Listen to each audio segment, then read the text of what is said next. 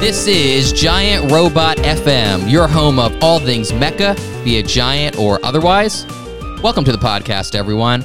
We are in the studio. PMC and I are in the studio. I'm looking at his beautiful face, fresh from a trip to the shore. I don't know if there's a Freudian slip on my part, but he looks he's glowing. He's very sun-kissed. PMC, say hello to the people out there. Hello, hello, hello. I'm sure you all think fondly of your many travels to the Jersey Shore. Everyone in our audience from all over the world.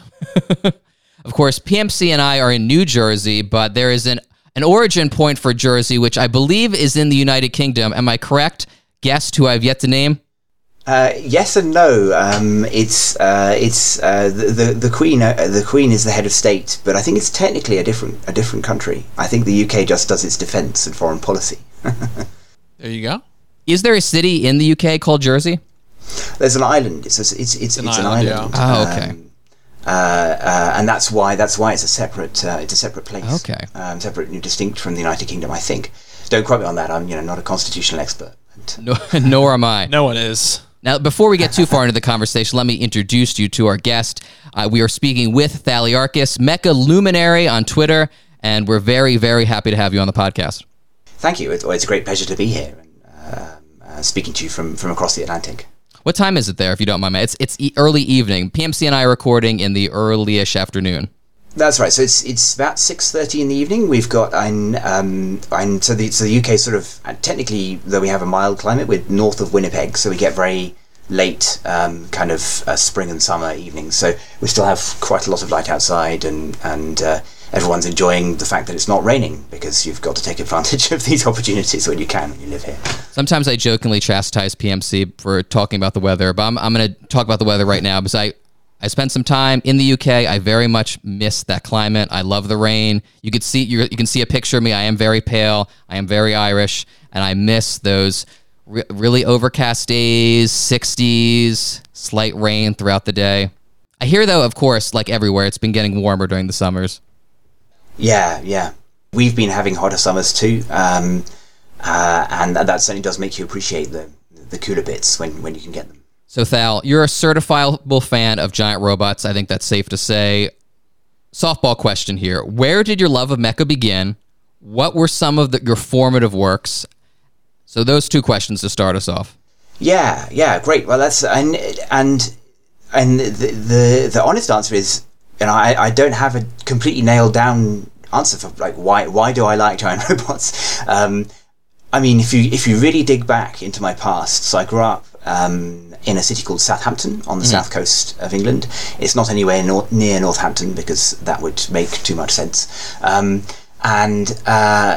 grew up sort of near the docks. Southampton is a big commercial port, and you would see all these big sort of ships and big cranes. Where I grew up, there's this kind of row of cranes on the horizon, big industrial sort of machines, and maybe just maybe there's something about growing up in that sort of environment and that just being the background of one's life that left me sort of more attuned to kind of big impressive things. I mean, maybe so. But also, I think growing up, I grew up in a house with no television. Not I hasten to add, because my parents had some kind of they weren't raising me in a sort of Puritan household of with no technology. But we just didn't have very much money, and in the UK you pay a licensing fee to have a television each year. It's what funds the BBC. Oh, I didn't know that. But go ahead if you want to come in there. It's, I mean, so I'm going to ask a curious question because I always love to turn things to video games, and I've learned growing up in America is something I never heard of, but apparently is deeply foundational for a lot of people my age and older coming from the UK is the ZX Spectrum, and I couldn't tell if that was like a console or a PC. Would you have to pay a licensing fee for the ZX Spectrum? I assume no, because it couldn't hook up to the BBC. The thing you're paying for is the access to broadcast television. Right. So yeah. But that's, yeah, great question. So I kind of grew up knowing quite a lot of people who were familiar with the spectrum, mm-hmm. because, you know, I was also a nerd, so I knew a lot of nerds. But I, you know, came from a house without one. So I just did a lot of reading, and then we had an Amiga A1200. So I didn't play console games. So I played sort of things you could get hold of on the Amiga, and I have always really enjoyed science fiction and space opera. You know, let's bring those together and say that there are some things said in space that are not trying to be speculative or predictive or whatever, but are having fun with being in space, and that's a good thing too. And I've always also enjoyed, among other kinds of narratives of kind of conflict and war stories and that sort of thing. And I'm sure that has a role to play. So there's something I think about the giant robot as an external manifestation of heroism or of villainy or of something in between, that definitely speaks to me. And a lot of these narratives are, they're analogous. There are moments in them that are analogous to the kinds of sort of battle poetry is something that I'm quite interested in my day job, where I study and research early literature. And something like the alliterative Mort Arthur or Lachman's Brut, so relatively obscure early English literature, I find sort of the ways that humans write about war quite interesting. Without, I should say, you know, just to be completely clear, I'm not like a fan of war. War generally mm-hmm. bad thing. But I don't know if either of you saw the there was a meme being passed around the other day. Let me see if I can find a copy of it. I'll put it in the chat for you. This my anti-imperialism leaving my body when a fighter plane or tank looks cool, which I thought, you know, I kind of, yeah, no, that seems kind like of where I am with this. That's like a sort of a sequel to the one about the therapist and the Rite of Kings. Oh yeah, yeah, you know, yeah. Val, do you have any favorite mecha, like Desert Island pick? What are you bringing with you to Desert Island mecha wise? Yeah, so this is really good. And you asked about sort of good, what kind of works are formative. So, and this hopefully cottons onto where I was going with the conditions in which I grew up. So, in my mid to late teens, we got hold of a computer with a DVD player, which meant for the first time I could watch things. I started kind of rifling through. There was a nearby independent DVD rental shop, you know, the brief period of time in human history where there could be a DVD rental store. Because they were independent and whoever was running it had independent ideas, they had a lot of anime, and I kind of just stumbled on anime, and I watched a few things that I enjoyed but didn't make me go, oh, I have to hunt down more of this. So, you know, I watched the 1995 Ghost in the Shell, which I thought was fantastic, still think is fantastic, and I watched Cowboy Bebop, you know, parodically, kind of obviously the thing someone would watch, and then I stumbled on, of all things, Martian Successor to Nadeshiko, which is a very silly, you know, I mean, very silly, light-hearted show in some ways, but that was the show that made me an anime fan. I mean, that was the thing I watched where I thought, this is knowingly very silly. It's knowingly quite odd, and I don't think I could have found something like this elsewhere. You know, it's not this kind of finely honed perfection like the 1995 Ghost in the Shell. But it's just super, super interesting. So that was the show that I watched that made me think I must, you know, whatever this anime stuff is, I must go and find more of it, and it ought to have giant robots in it because this one does. So those were really, you know. Well, that in particular was a really significant thing for me. And then other things I saw in the first couple of years of being kind of really pursuing anime rather than stumbling into it, were, you know, things that I remember, things that stood out were, let's see, I saw Code Geass, which hit at exactly the right time. I saw the first season only. Mm-hmm. And I was in my late teens when I was kind of at the right age to be like, you know, this is not the greatest thing ever, but, you know, I love these twists, and I for my money the first season of Code Geass is better than the second. And at the time, that was all you could see. And of course, it ended on with all these unresolved mysteries. And in some ways, unresolved mysteries are more engaging than resolutions. So, real quick, are there fans out there lobbying and actively arguing that R2 is better than Lelouch of the Rebellion? I have never heard that argument before. Yeah, neither have I. I mean, I've heard people make the case that they're equally bad, or that they're basically the same. But yeah, I've never the R2 defender has never logged on in my in my perception. Real quick, you mentioned Oshi and Ghost in the Shell, and when you're describing your childhood home and location, you're talking about the cranes and you're talking about the dock, and I was thinking about Urban Decay and Melancholy and a still frame from something like Pat Labor 2, and I thought there's a very nice description, and I could see why you might gravitate to works like that.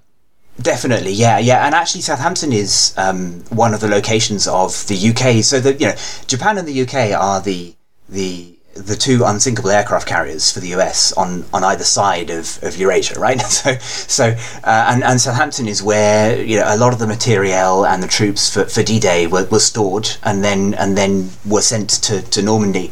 So that the primary school or elementary school, I think in American English, that I went to.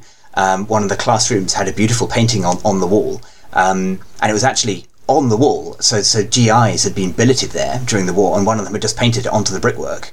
And the school, when they came back after the war, they put glass over it and kept it, and no one knew who did it. It was just sort of kind of anonymous woman in a beautiful dress, which may well have been the sort of thing that was on their minds when they're stuck in some benighted school in England, but. It reminds me of a Salinger short story or something. Yeah. But yeah, and that must be. I mean, the British Film Institute in London just recently had a season of anime, and they showed Ghost in the Shell and the two Pat Labor films. And I went down to London to see them in the cinema, which was incredible. And absolutely, the unreal city sequence in Pat Labor 2 with all those dock lands. I mean, that's the kind of environment I grew up in. Yeah, totally. So Code Geass was big for me, and I went and watched Infinite Revias, which I would happily defend. I think same director. And that's Eureka the hip hop show, Macross right? Plus. Sorry, carry on. Infinite Revias is the hip hop show, right? The first Goro Taniguchi directed work. Yeah, and people normally call it Lord of the Flies crossed with The Hunt for Red October in space. Interesting. I've recently wrapped up finishing teaching Lord of the Flies. I never once thought I could potentially hook in Infinite Revias, the 90s anime classic, into my curriculum. Yeah, I mean it is sort of about the same a similar premise though, and it's much more optimistic than Lord of the Flies. But Macross Plus was a big thing for me when I first saw it. Majin Kaiser, Melolink, Votoms, Gao Gaigar, Eureka 7, Flag, Legend of the Galactic Heroes. These are the things I was watching the first couple of years as an anime fan. The kind of my last year of secondary school, and then working, and then going to university. The kind of first year of my undergraduate studies. That's the sort of world that I was inhabiting, the anime that were floating around in my head back then, and that's probably the background that's formed my tastes. Let me also say before we change topics that I'm glad to have a fan of 13 Sentinels on the pod, because we now outnumber the 13 Sentinels haters on the pod 2-1. I always feel like I'm putting PMC on trial for something, but I know. Am I correct in this, Thal, that you are a fan of 13 Sentinels? I know you are, because I've seen you tweet about it. Yeah, and I would never blame anyone for bouncing off 13 Sentinels. I think PMC can feel like it's not that game has a very specific niche that it's kind of designed for. But for me, yeah, 13 Sentinels was really it's the first. So one of the interesting, I suppose, things that I find interesting about my experience of computer games is that I experience a lot of computer gaming sort of history backwards because of having grown up without a console and so on. For me, everything's kind of fresh. So So this is the first thing made by Vanillaware that I had ever played, and the the graphics kind of blew me away, and the gameplay was great fun, and I think the thing about it that worked for me was that I can enjoy a kind of richly layered characterization when I want to, but I'm quite happy to have fairly thin characters and lots of them, and that's sort of the world. The characters in 13 Sentinels are thinner, and you spend less time with each one, but the way they interact is sort of what you're playing for. But yeah, I think PMC should feel totally justified in it not being his kind of game. Yeah. I wouldn't want everyone in the world to be forced. yeah. No, I think you already kind of hit on where I am, which is just that I never really jived with the amount of characterization or where those threads went, and so that's a pretty big part of the work. Yeah, yeah, totally. Yeah, that's completely legitimate. Yeah. What about Gundam, though, Thal? So, being the topic of our conversation, I think it's pertinent to ask when you first interacted with this franchise that's now 40 years old. Like, what are some of your favorite series? Yeah. And, shout out some of your least favorites, too. Yeah, so. Let's see. I'd spent, a year or two watching shows with giant robots in them, and Gundam was this kind of big... people would mention it, and you were aware of it as this kind of hulking, intimidatingly big sort of collection of stuff. It would have been, it was the first term of my undergraduate degree, so it would have been an autumn, and I watched. It was Gundam Seed was the first Gundam title that I saw, and.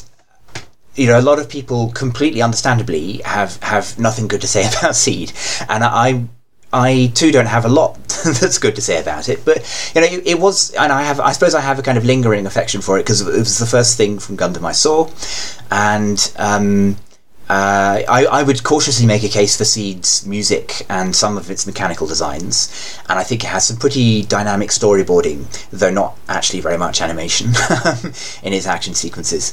In other ways, looking back on it, I think one of the interesting things about Seed to me is that it takes kind of some of the premises of the original Gundam and updates them, and it tries to go for a bit more kind of military realism, but because it's a bit more pitched maybe at slightly older teenagers, the effect is actually interestingly narrowing to my mind. Like you wind up with a show that has a narrower audience, like a big audience, but the original Gundam, having revisited it in the last couple of years, it's super accessible. I mean, it's very broad in the kind of range of people it's pitching to, which might be partly to do with television around 1980. I mean, there's one television like often in the household, and it's the family who might be watching television, or at least if the kids are watching television, maybe someone else is around and able to have a view on whether those kids should be watching television, and so on and so on.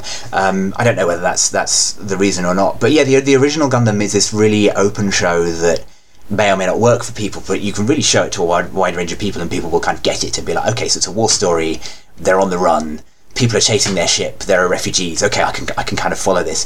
Seed is very much like, I'm 14, and life sucks, and and I'm special, and I get to pilot the robot. In retrospect, I don't have the respect for Seed that I probably had the moment I was watching it, but it was the thing that got me interested.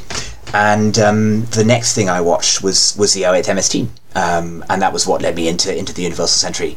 And what a great place to start. Really, really enjoyed the 08th MST and still do when I go back to it. So that was how I got into Gundam.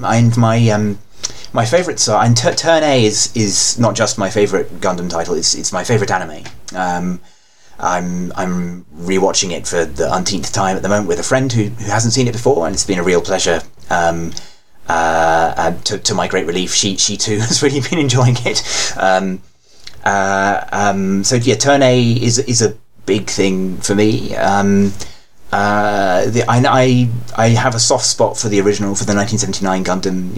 Having seen it again in the last few years with the same friend, it was really nice going back and saying, actually, this was actually better than I remembered it being. Like, it's not perfect; it's actually quite messy, but there's loads of really good stuff in here.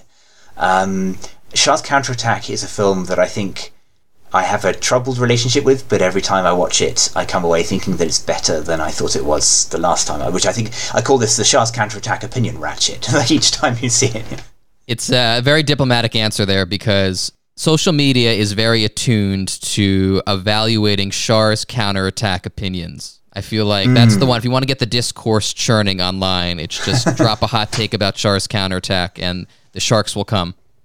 Yeah. You find your favorite political theorist, and then make a Char's Counterattack statement involving them, and just let the quote retweets come in. Yes, so that's a big thing for me. But I also, I have a real I think an appreciation for the lighter bits of Gundam. I would happily defend G Gundam, and I'm a big fan of the first season specifically of Build Fighters, which is fairly recent. I don't know. Have either of you seen that or?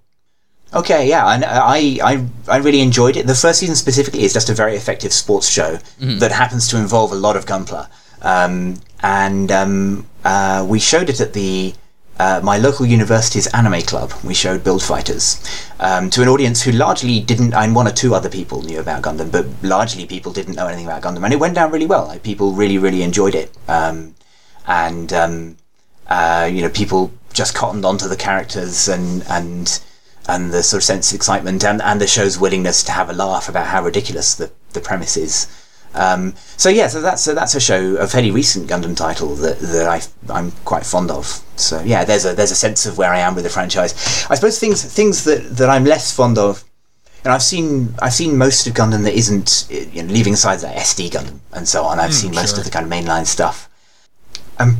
The one show I've never actually managed to watch despite repeated tries is Wing. Fair. I missed I think I wish I'd seen Wing when I was like 12, because I would have. Here's the just cultural divide right here. Yeah. I gotta ask, as a British anime fan, are there Gundam series that really caught on there? Because Americans of a particular age have a very particular relationship with Gundam Wing, as it was a gateway anime for so many. But I wonder if there are any equivalents in, I guess I'll just say, like British culture or like the British animation scene.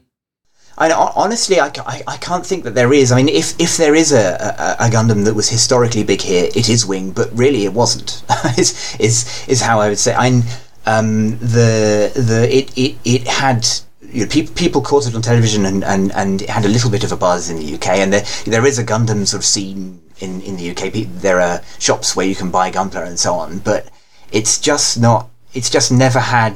there's never really been a title for Gundam that's had a Wing moment in the UK in the way that there was for the US. And it's probably also worth registering that we, I think, simply don't have, in some ways, sort of attention to anime is kind of quieter and a smaller thing in the UK.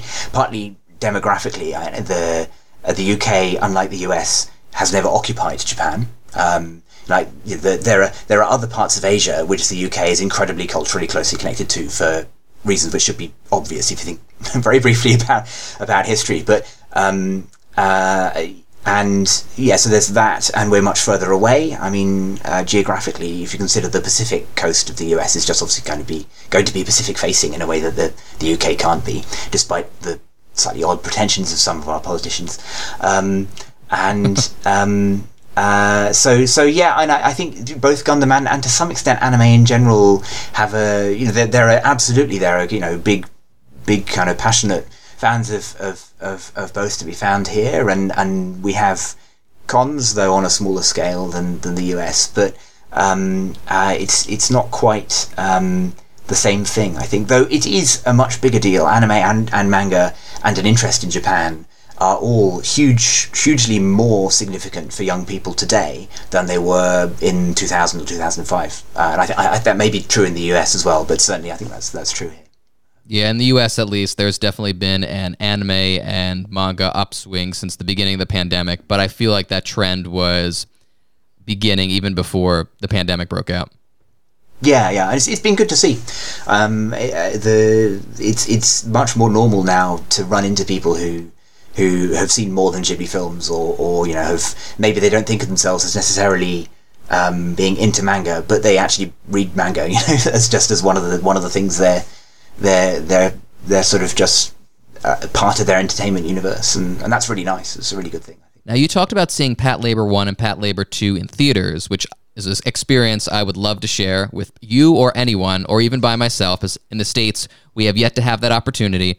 Ghost in the Shell did get an IMAX release recently, as of like last year. I didn't go check it out, but we occasionally do have events like that. But you saw Gundam The Origin in a movie theater, so I want you to give us some context. Was it a local showing, a large island-wide theatrical release? Like, what was that experience like? Great, yeah. So it was an interesting event in various ways. So it happened in conjunction with kind of a con. There's an event in London called the MCM Expo, which sort of passes for an anime con, and it's more corporate and a bit underwhelming, more corporate and less whelming than I mean, from everything I hear, big American cons are, and I think that the UK is just a smaller country, so there's less of a immediate reason to have a big event in the year where you go and see all of your anime friends once. So I think that's one factor, maybe why we don't have cons in quite the same way. But yeah, it's kind of like a con. And one thing that we are blessed with is at least one of the anime companies based in the UK is really good at arranging screenings and film festivals and that sort of thing. So, you know, your chances of going to a good, exciting con are lower, but your chances of getting a chance to see an interesting anime film quite early are actually possibly higher here than in many parts of the US, I think. And it was a screening of the first two episodes of The Origin. The film Miss Hokusai, which is about the daughter of the Japanese painter Hokusai, who, and people will be familiar, I think, with the wave image that is a famous event. Actually, of course, he painted an incredible amount of stuff across an incredible career. The first Love Live film, and a film called Empire of Corpses, which has since subsequently, I think, largely sunk without trace, but was a kind of mid-2010s thing. So this is in 2015, and it was a one-off, so it wasn't a nationwide screening. It was very much like, this con is happening, and in conjunction with that, we're going to put these things on a kind of subsequent across one afternoon kind of screening, afternoon and evening, in one cinema, and if you want to come, you know you can get yourself down to London and get a ticket. Now, the screening of the first two episodes of The Origin was, as I understand it, and as they said at the event, was the international premiere of The Origin in cinemas. So it's the first time anyone has shown The Origin outside of Japan, and inside Japan, I believe I'm right in saying that The Origin was sort of screened in cinemas and then released on disc in this sort of hybrid OVA film, format, which seems to be the way that these prestige projects work now. So things like Unicorn or Yamato 2199 have this sort of format where you screen it in cinema and then you sell the discs at a high price, and you kind of rinse the passionate fans as many times as you can. Understand? Yeah, the OVA format has changed in like recent decades in Japan, but the Code Geass OVA, Akito the Exiled, had a similar theatrical release and then DVD Blu-ray release. Interesting. Yes, interesting. That makes sense. So in that sense, you know, physically being in a cinema watching it is kind of like that experience of catching a screening of The Origin in Japan. And then again, of course, it wasn't like that because it was a one-off, and one was aware of the uniqueness of the chance. You know, that it was only because I was available on that particular day and motivated enough to get on the train and go to London and so on that I was seeing it. And they showed both episodes dubbed. I don't know what lay behind that decision. My relationship with dubs is that. So dubbing, of course, is there are strong arguments to be made for watching anime dubbed. I mean, it's a very transparent experience, which is more like speaking Japanese as a first language and watching the original voice track. And these things are not made to be watched with your eyes kind of focused on the bottom of the screen, and so on.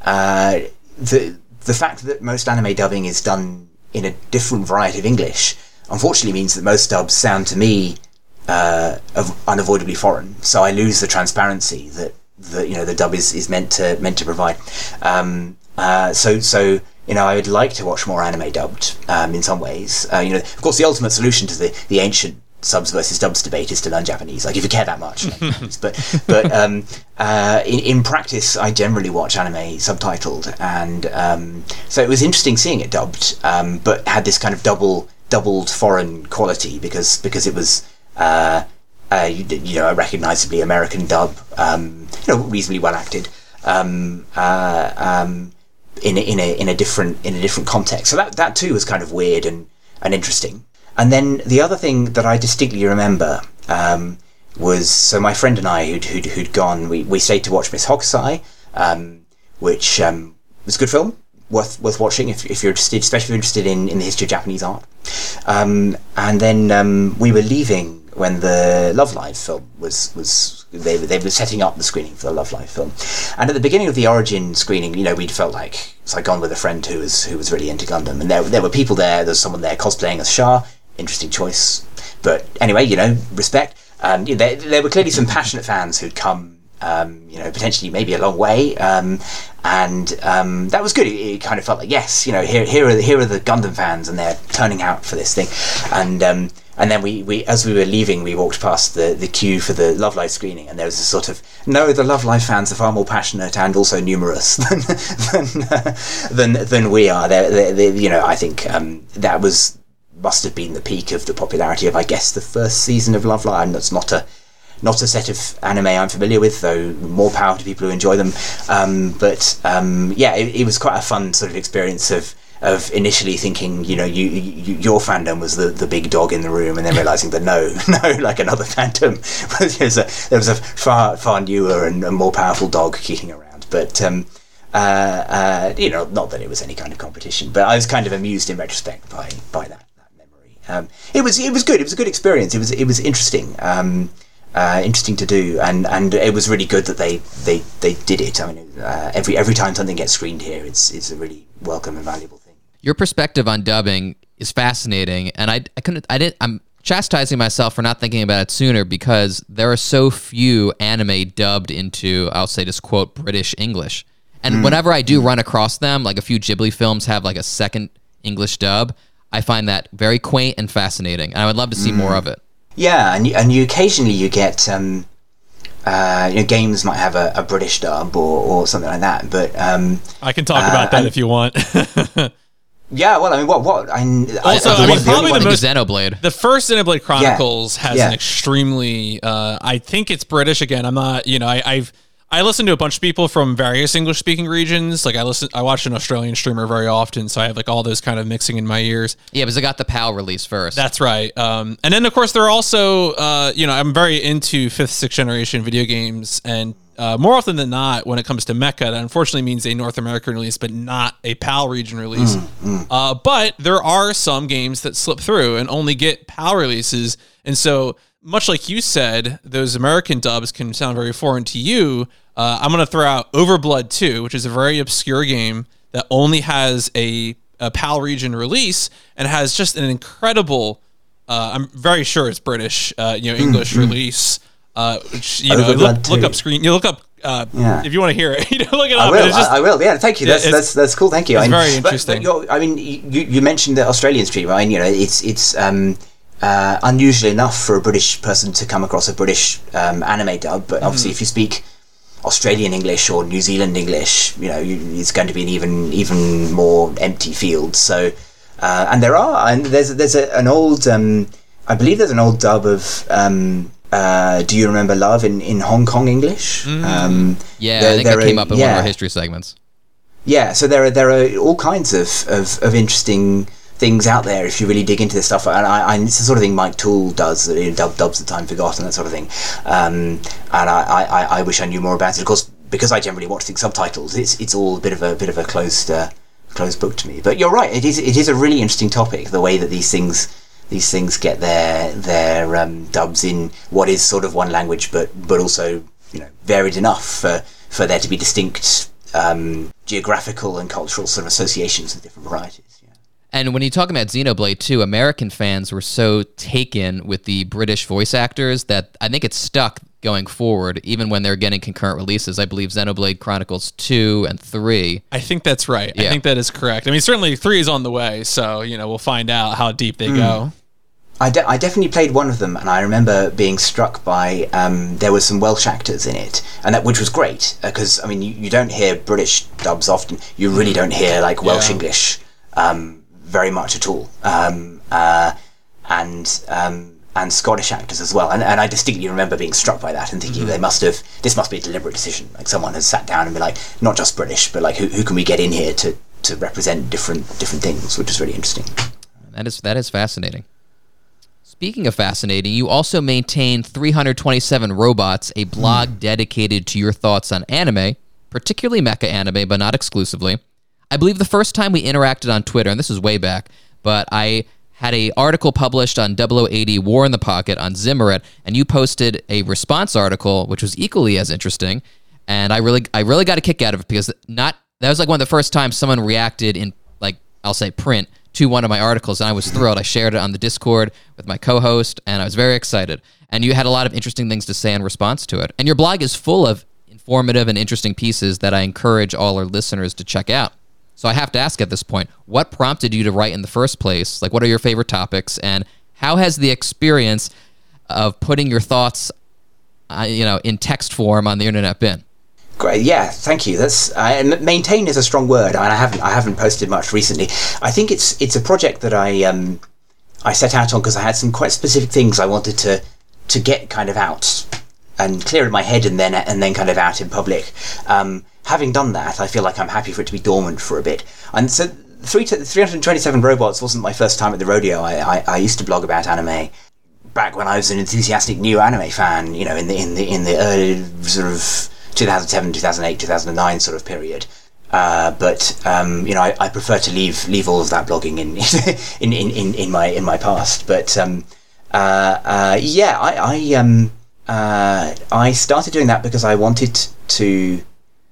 So I suppose the thing that prompted me to write was that I'm not. There was a moment when I was an undergraduate when I considered, do I like anime enough to want to do research on it? Like, do I want to try and make a career out of studying this? And the answer to that was no. I really like it, but I want it to be a hobby, rather than, if something becomes what you study professionally, you develop a different relationship with it, to what you do in your spare time. Had the answer been yes, I would have gone away and learned Japanese and so on. It would have been a different story. So I'm not an expert on Japanese culture. I'm also not an expert on animation in the way that, say, Matteo, who runs Animetudes, which is a site you may well have come across. He and I have been occasionally natter to each other, and I've done a little bit of kind of copy editing and that sort of thing for him. And obviously people like him or my friend Kraker2K, who again you might have come across on Twitter. They really understand animation and how it's made and how you identify animators and that sort of thing.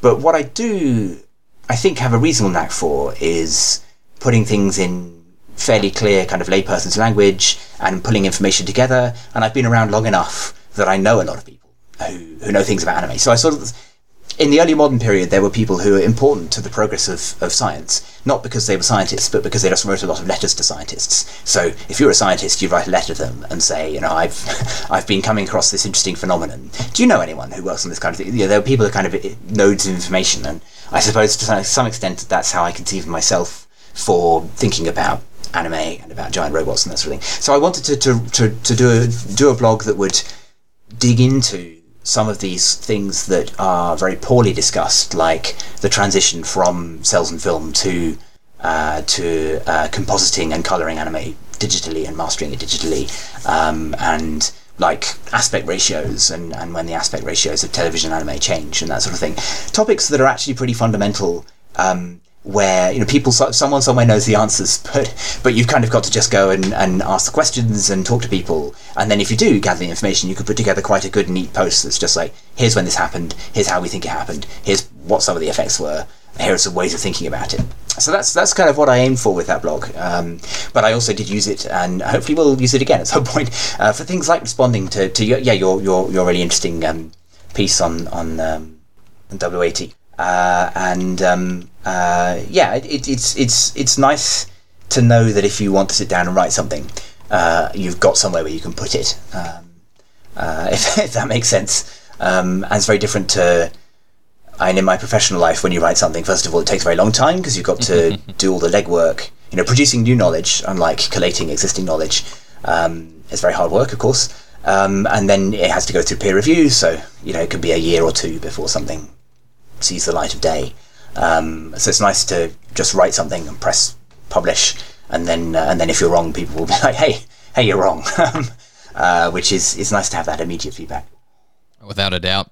I miss writing. Not that I can't do it, but I find trouble squeezing in the time after producing a podcast, teaching, and then carving out time for my hobbies. Yeah.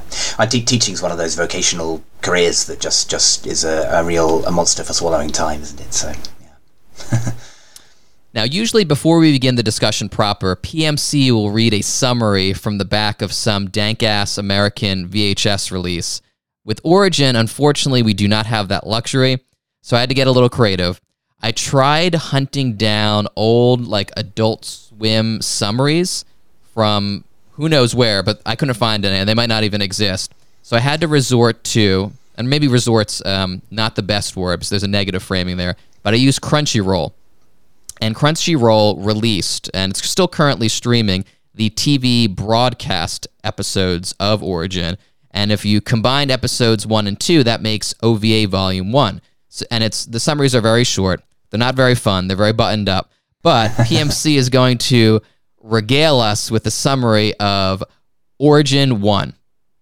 All right. Origin 1, Blue-Eyed Casval, Universal Century 0068. Casval and Artesia are the orphaned children of Daikun, who preached the reformation of humanity through advancement into space and independence from the Earth Federation government. With Daikun's death, conflict intensifies between the Zabi and Ral families. To escape political strife, Daikun's orphan children, Casval and Artesia, say farewell to their mother and depart for Earth with Jimba Ral. Also, before we jump into the discussion, I always laugh when I see the name Jimba. It's just such a cartoon name. And of course, Gundam has some interesting naming conventions, but Jimba, all right, this is a real deep cut here. Not too deep if you've been on the internet and you're of a certain age, but the American television show Jimmy Neutron, the dad always says Jimbo in a very exaggerated manner. And I always think of that very cartoonish dad saying Jimbo whenever Jimba Ral shows up. And Jimba Ral himself is a very cartoonish figure, so maybe it's appropriate. I feel like I always think of. Maybe this is the wrong media franchise to bring up, but I always think of the late '90s James Bond films with the whoever was playing Felix Leiter would refer to James Bond as Jimbo. Oh, really? I forget his name. He shows up in GoldenEye, and I think he shows up in Tomorrow Never Dies too. I forget it's an actor who's been like a character actor who's been around forever, but he's like Jimbo. You know, that's. That's exactly. I have a similar phenomenon. So it's before we. You know, there's something. I think you've put your finger on something that we could think about before we get into the episode, which is when they cut this for television.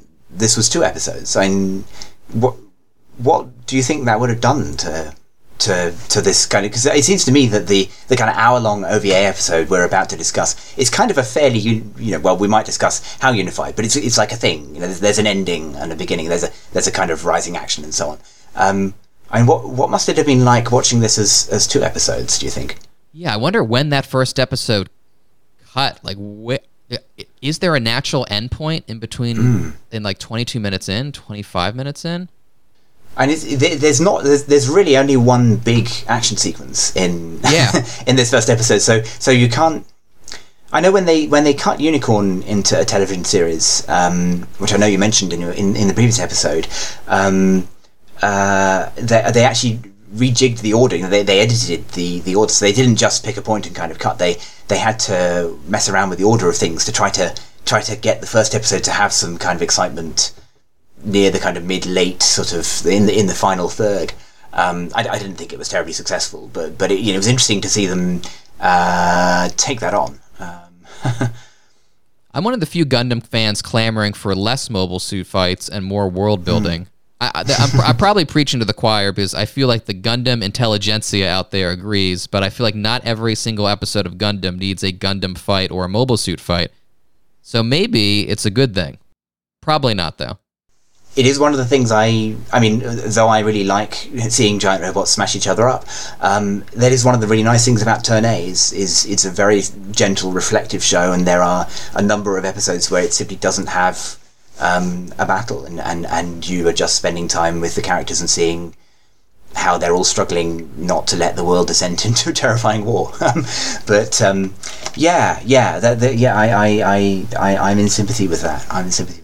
I feel like my choice for where to cut kind of depends on what I view as the framing of these episodes, and I imagine this is something we'll get into. But it's sort of, who's the most important? Even the summary that I just read, we've identified Casval, Artesia, and honestly, I'm known hater Ramba Ral logging on, but Ramba Ral features very prominently, and I think you can make a pitch for him as being sort of the driving force of these episodes. So it's, it's kind of where I pick the breakpoint probably becomes, is there a turning point or an important moment for what I view as the central character of the first episode of the OVA? Yeah, this will feature in our discussion too, because I have a feeling we're going to have various different takes when it comes to, does the origin have a main character, and if so, who is it? Because I have a very pretentious academic answer for that, but I feel like other fans, or maybe my two co-hosts here, will have like specific flesh and blood characters to point to and go, yes, that is the main character of the origin, or they are the main character of the origin, these two characters. Yeah, well, I look forward to getting into that. I look forward to it. So we open in medias res on January 23rd, UC 0079, everyone's favorite year, as a massive space battle breaks out between Zeon and Federation forces. So readers of the origin would immediately, I assume, recognize this as the Battle of Loom, which Volume 7, correct, PMC? I believe that's right. Yeah, it's the last of the prequel volumes. Chronicles in exhaustive detail. Fans of First Gundam, though, like if you went into this only watching Mobile Suit Gundam, might be able to suss out, like, yes, this is the Battle of Loom, because Loom gets name-dropped a few times in the show, and it features into a lot of the supplemental material as well.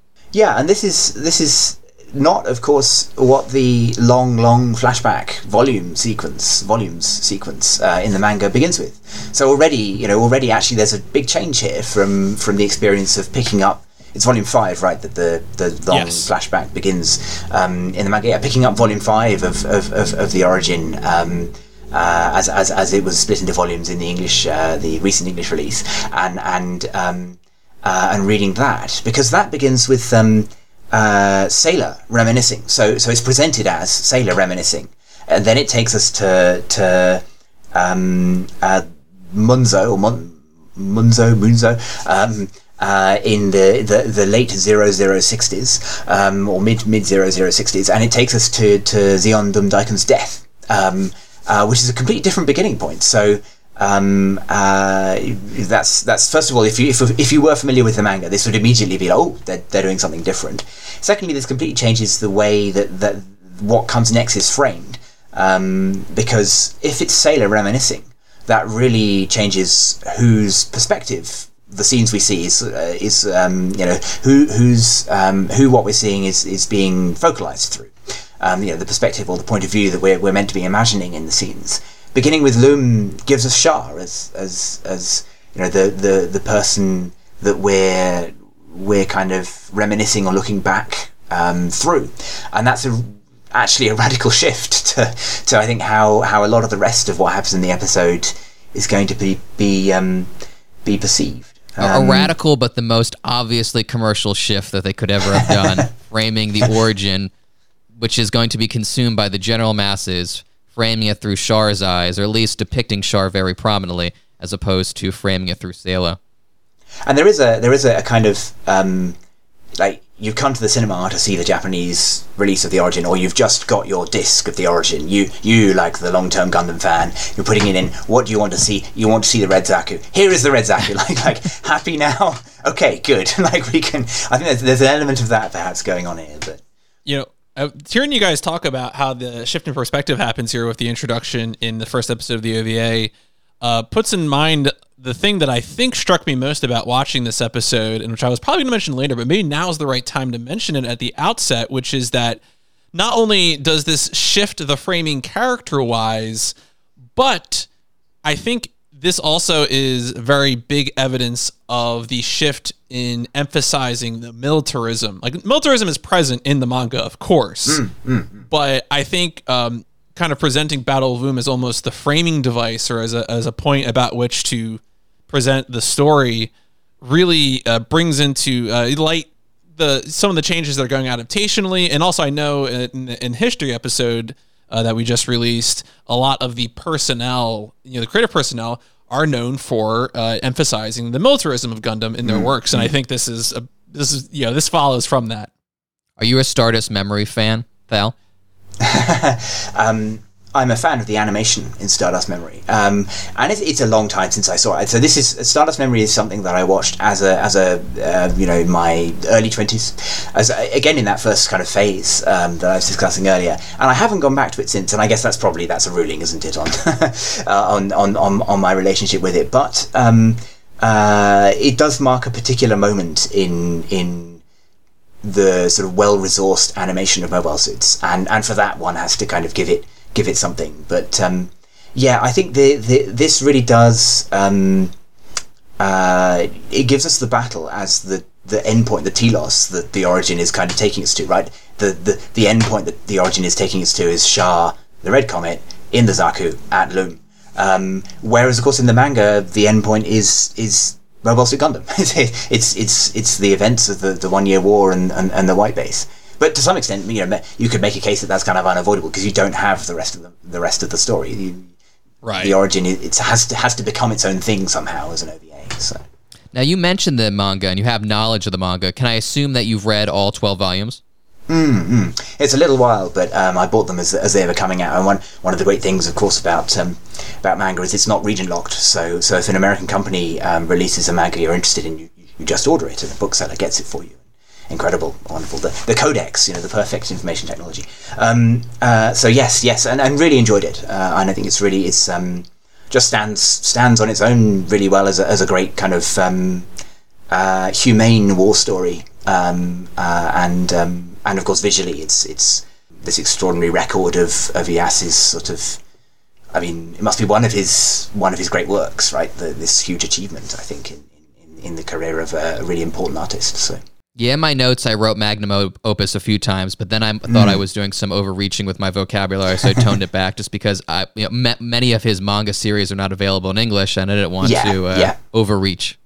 Yeah, and one doesn't want to give the impression that Yas is like only a Gundam person, because as your history episodes have hopefully well conveyed to people, and this is someone with really wide-ranging interests who's done manga, engaged with all kinds of history and all kinds of sort of speculative and fantastical things. So yeah.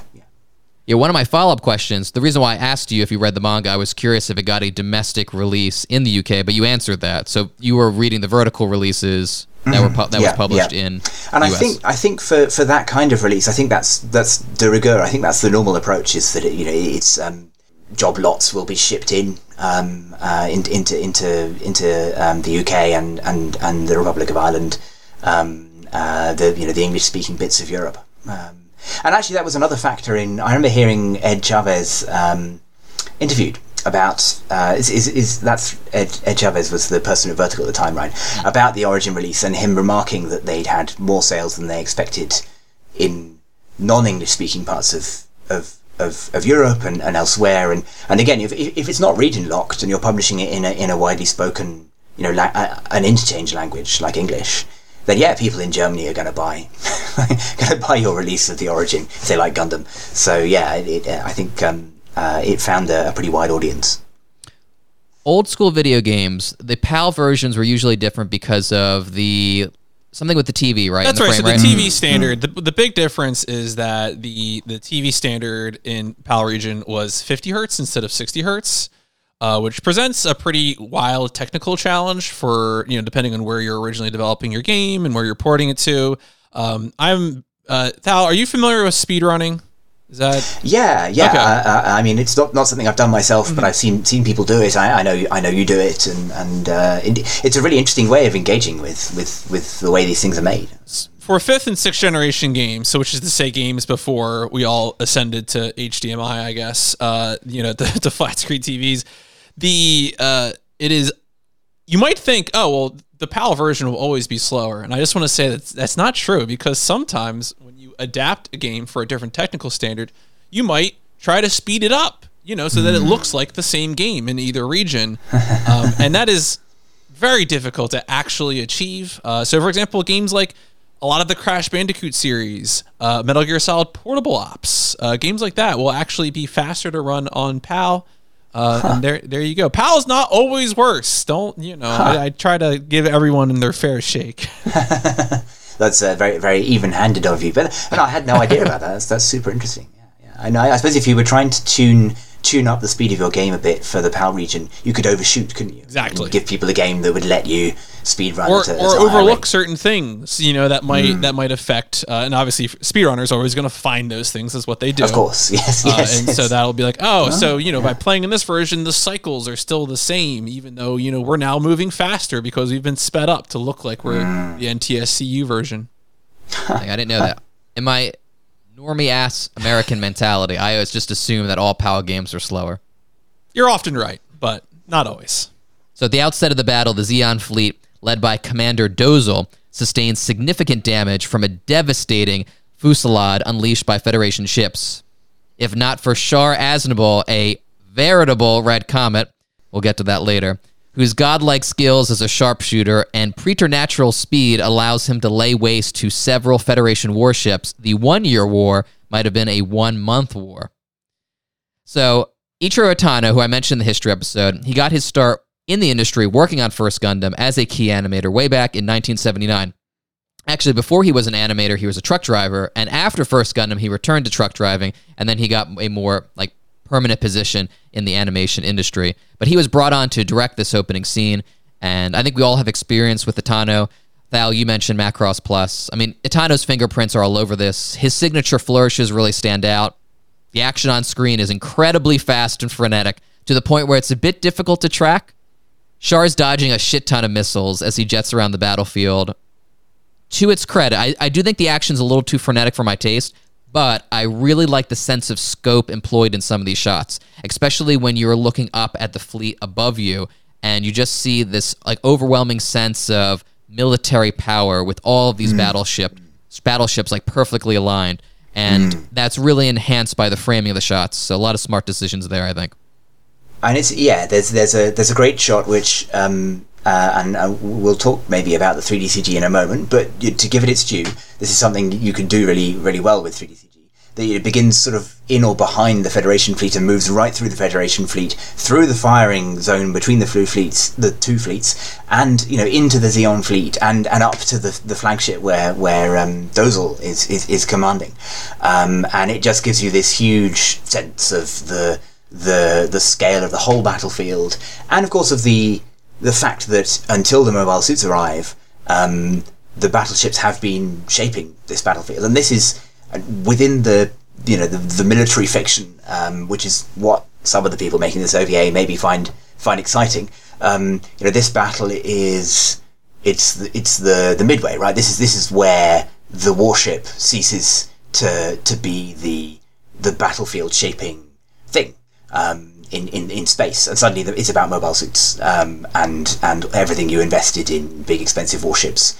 Well, you're going to have to make mobile suit carriers now. Like, I hope you like mobile suit carriers. So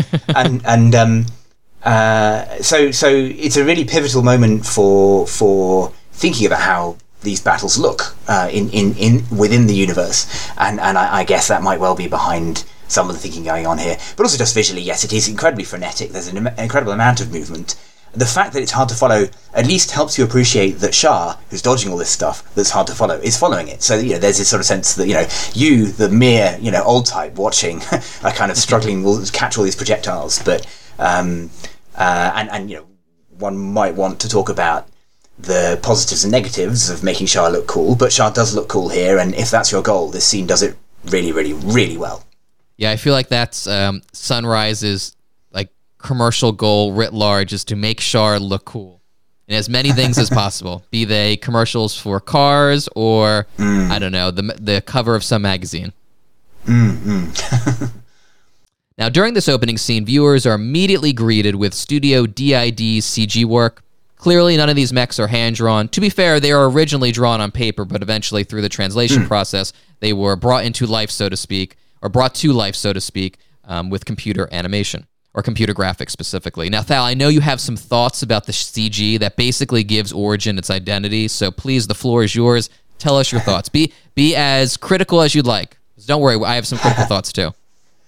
Yeah, I mean, the first thing I should, the first thing I should say is that I'm not here to say that 3D CG animation is bad, or that companies turn to it to save money, or because they're late. I mean, anyone who knows anything about the Japanese anime industry, one of the first things you realize is that almost anyone involved in the actual making of this stuff is not lazy. Like there are a lot of things. Overworked is one of them. Lazy definitely isn't.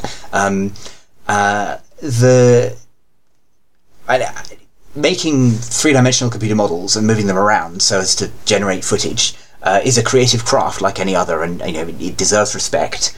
I'm not a huge fan. I'm not into the results. It's not a craft I find terribly exciting. I think for me, this is a very different craft to hand-drawn mechanical animation, and 3D CG, to my mind, tends to smooth out the excitement and the experience of a mecha action sequence. So everything is acceptable. Everything might be pretty exciting, but there's never really a moment where you think, "My goodness, how did they do that?" That's extraordinary. Whereas I think with hand-drawn mechanical animation, you totally get, especially in television anime, scenes where the animation is not coping with the ambitions of the people who were originally conceived of the material. We've all seen mecha shows from the 70s, 80s, 90s, 2000s, and the present where that might be the case. But there are also bits where you just think, "My goodness, like I could never do that, and I couldn't even imagine doing that, even if I could draw." And it's a shame to lose those kind of wow, excitement shots in hand-drawn mechanical animation.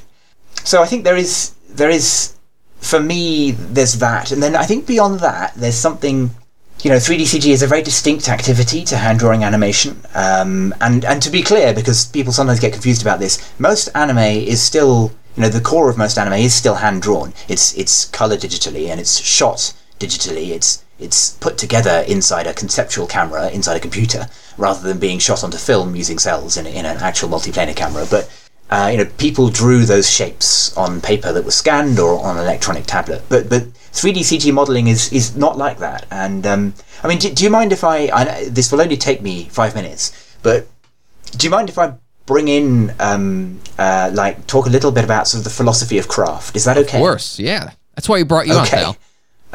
So there's a philosopher of craft called David Pye in the later 20th century, Pye in Britain, and he had this idea of the craft of risk and the craft of certainty.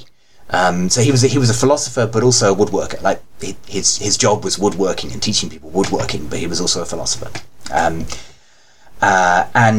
in the craft of risk, as he framed it, it's activity in which something could go wrong at any moment, and that would potentially ruin or at least set back the whole enterprise. So drawing something by hand is an example of the craft of risk. Copying out a bit of text by hand is an example of the craft of risk. Sculpting something, chipping away at a stone sculpture is an example of the craft of risk. And then the craft of certainty is something where once you've set the craft process in motion, generally speaking, things will go correctly and you get an expected result. So copying by hand is like the craft of risk. Printing is the craft of certainty. You make a set of printed books, they all look the same, and that's expected. Factory moulding something is an example of the craft of certainty. Now, the craft of certainty always originates in the craft of risk. So you mentioned someone had to design these mechanical designs. Like these actual artists in a different craft to 3D modelers came up with these shapes, which were then crafted in a slightly risky way into shapes, 3D shapes to make footage with. In the same way that to make type for printing, you have to cut the type. So making Gunpla from a kit is an example of the craft of risk, because if you use your nippers the wrong way, you could halve a bit from the model kit.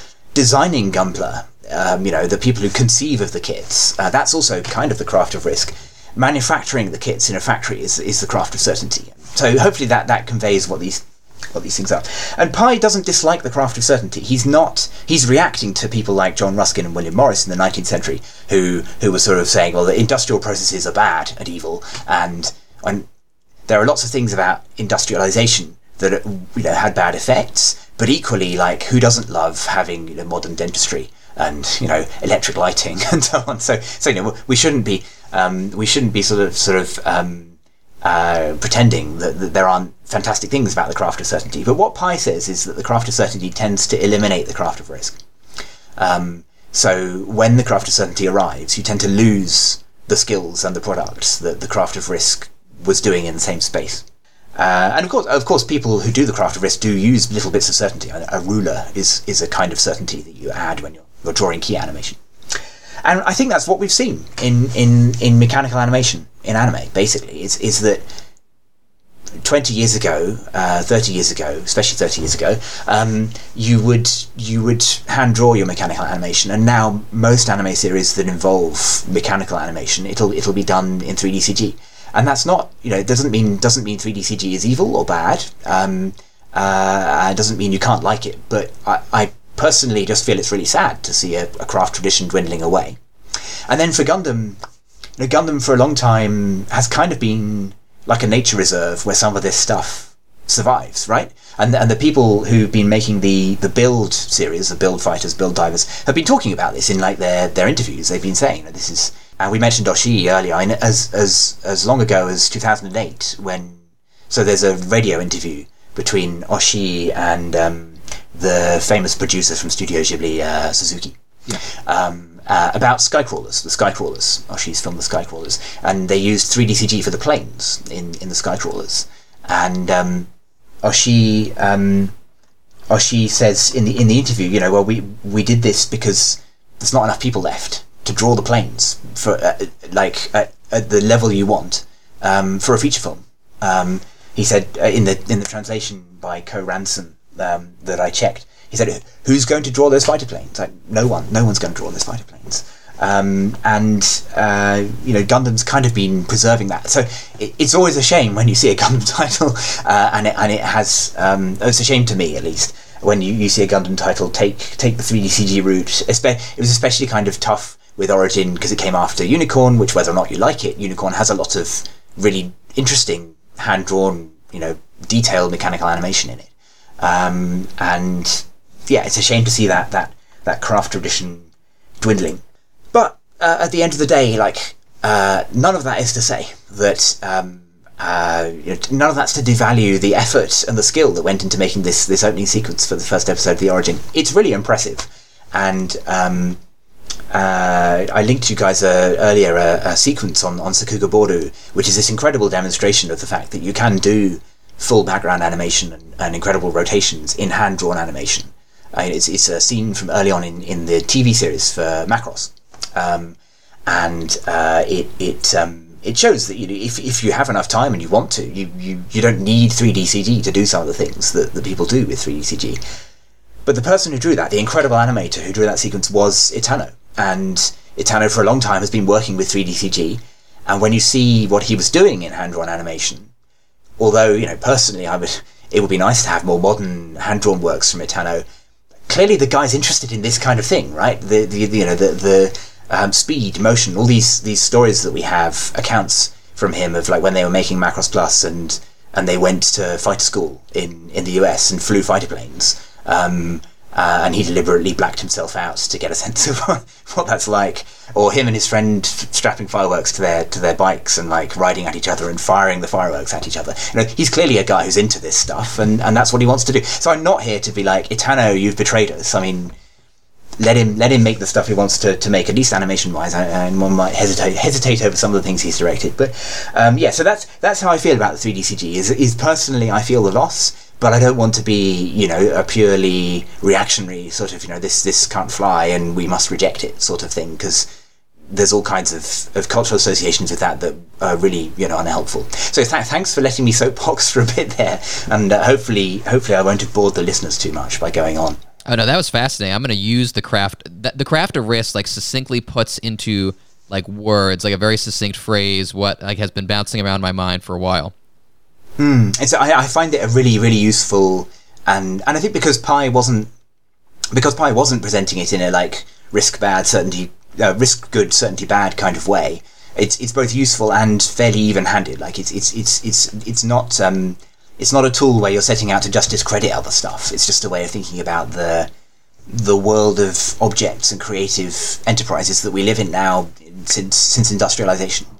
Yeah, my thoughts are similar too. Like, compare Skycrawlers to The Wind Rises, for example. I mean, maybe it's of a time and it has to do with the perspective of the viewer, but I think I'd be hard pressed to conjure up an argument that would says that the animation featured in Skycrawlers matches, like, the artistic heights of something like The Wind Rises, or even aesthetic heights.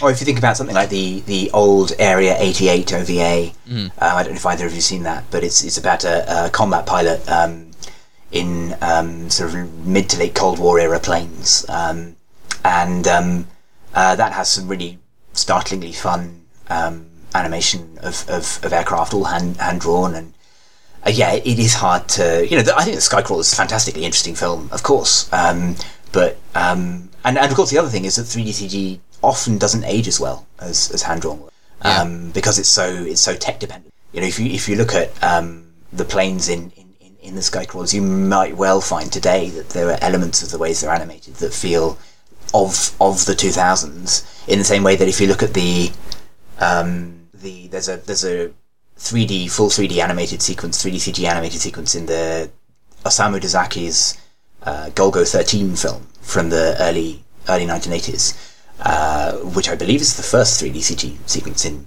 anime, and it just has dated very poorly. Though one, you know, for Dezaki, it's an experiment, and one kind of credits him for that. And the film as a whole is indefensible in its content. I don't know if either of you have seen it, but mind-blowingly beautiful. I mean, it's an astonishingly beautiful film. It's just full of violence and sex and sexual violence. So, you know, it's a hard one to recommend, but an extraordinary artistic achievement. And in that case, it was experimental. It's just that now, 40 years on, it's not experimental. It's just become the way that these things are done. PMC, do you have any hard-hitting thoughts about the CG? I think the CG is, you know, I'm glad we got into the Itano stuff in particular, because I tend to be the sort of person who, I guess by nature is contrarian about necessarily, like, something being the end of days, or that, like, or that sort of better things aren't possible, you know, that right, CG necessarily means that, you know, things are only going to be worse from here on out. I think the ability for someone like Itano to, you know, express, my question is, will the medium express what you want to express? And, you know, I think it's something that Itano in particular is good at discovering, whether it be hand-drawn or CG. The other part of that I would say is that, you know, there's a user, you know, the ability to have tools to let you express, I think, is kind of been the hardest thing of computers.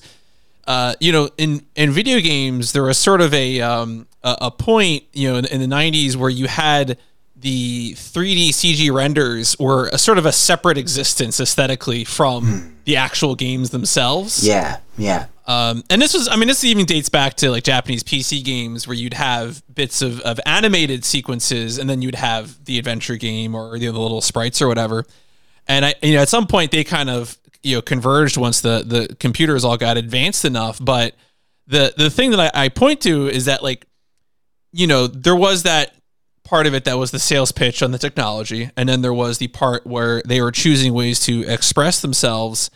And I think that's kind of the thing, is I always like to wait and see, and to, you know, to understand. So I guess for me, I've watched Igloo, so I can compare in my mind Igloo to Origin, and I can say they figured out some things along the way. Yeah. You know, that the technology has become more mature, but the artists at the, you know, with the tools have also become more mature because, you know, much like your Thal, your earlier comment about, you know, you just get the book, you just ship the book when you want to buy it. I don't know. I'm not a artist, so I don't know to what extent from, you know, 1950 to 1990 that the way you would draw has changed. I'm sure it has. Mm-hmm. I'm sure there were changes, but it just, I can't imagine it changed as much as technology changed from like 1990 to like 2015 or something. So I guess for me, it's, you know, I think the preference, of course, is totally valid. But I'm also, because maybe it's the technically minded part of me, so curious what people can do with it and patient to see it evolve. Yeah, and I think that's completely fair. And I think also this opening sequence is a real statement piece. Like, this is a real marker. And I think you can, it's in some ways it's easier to make the case aesthetically for this opening sequence because it's such a strong sort of, you know, look just what we can do with this, whereas there are other parts of the OVA where maybe the 3D CG is more like, well, we're going to use this to do this, and there's a bit less of a kind of like, what are the ways we can work with this? Have we really thought about like how are we going to express, maybe, you know, one doesn't want to make definitive statements about what went on behind the production, but I think there's kind of a difference between this opening sequence, which is a real extravaganza, and maybe the slightly more workaday uses of the 3D CG later perhaps, but yeah. One more comment I would add about the opening. We already talked about how it's a, you know, it's a showcase for Char. Char is cool. Char goes fast. He's some might say he's a veritable red comet. And besides that, though, the other thing that really sticks out to me, and this is I associate this with Gundam, is the extent to which the carnage is shown, the carnage of war. And I would love to compare the impact of something like this to the impact of the battles of Salman and Baoku in the original TV show, because there's a lot of time spent in those battles on showing soldiers dying. You know, that's a part of the fabric of the story. And we still see that here. You know, we see many bridges get smashed or exploded, a shell enters and explodes, and, you know, in all different flavors of that. And that's, you know, that's an important part of the story. And I think it follows from your comment about this being a statement. It is the part of the statement is that we are still doing some of the essential Gundam things in this medium. Definitely, yeah. Yeah, and there's one particular very memorable shot in which the, in slow motion, the shell kind of enters the bridge from the side, and it's one of those moments that Gundam occasionally does really, really well, where you get that sense of the horrifying disparity between the humans and the kind of what the war machines they're using can do. And the really famous example of this is the shell casing falling down and hitting a civilian on the head in the early on in F91. Like I think that's a really good point. Thank you. And it's not something that stood out as much to me, but as soon as you pointed out, I could immediately think of several of those right. shots, and that it's really trying to be in that tradition of First Gundam, where you do have those moments where it pauses and says, look, you don't know these guys, but they're dying and they're not coming back, and it's not a great way to die, and, you know, it's happening a lot. Like, whenever you're in a battle scene, you're meant to be kind of thinking this is what's happening around the characters, and especially in Battle of Loom, of course, it's also sort of that, you know, again, emphasizing the militarism, it is a new theater of war. I think Battle of Loom is typically regarded as like the first big space battle in the UC setting, right? So it's kind of a new dimension, a sort of a World War I no man's land. You know, we discovered a new way to make things terrible. Here it is. That's a very good way of putting it. Yes, yeah. I'm pretty lukewarm on the CG overall. I have a less academic take than Thal. My knee-jerk reaction is that the mobile suits seem artificial. There's no weight to them. Of course, there's no weight to any of these mechs. They're theoretically drawings on paper, or at least JPEGs on a computer screen. But I feel like the hand-drawn animation gives them a weight, and there's a way you can add weight to them visually based on the framing. But I feel like these mobile suits are sapped of their personality. They feel very vapid. There's a commercial sheen to their depiction that makes them feel plasticky and even more like toys, but I do like the way they're colored. I feel like the colors really pop in Origin, CG or not. Like, the characters look great, too. There's a lot of style to the aesthetics. I think the creators took pains to really emphasize that and make sure that the costumes are period appropriate and look really good, because they hired a lot of extra staff to fact check those things. Agreed, definitely, yeah. And to some extent, maybe we should cut the 3DCG some slack, in that I think to some extent it looks artificial. It has that sheen, not through its own qualities, but because we're so used to computer games, that it has this kind of latest Call of Duty trailer dubstep in the background kind of set of associations that the animators probably weren't seeking, but they may be hard to avoid if that's your tool. I don't know. The anime equivalent of J.J. Abrams is lens flares. Yeah. See, I thought you were going to say they have no weight because they're in space, Stephen. True, and they took pains to go, what is the science behind this? But then they've dumped whatever science they didn't want, which I totally respect, by the way. Let there be explosions in space. I personally am not hurt by that. Let's talk about the veritable red comet line, though. Like, who says it? Is it Miguel, Ortega? Are they the same person? I can never keep the black tri-stars straight. But that line, whoever says it, is groan-worthy. And immediately I was like, all right, I'm in prequel territory now. I'm in a very commercialized prequel space. And this opening bit commits some cardinal sins for me when it comes to making a prequel.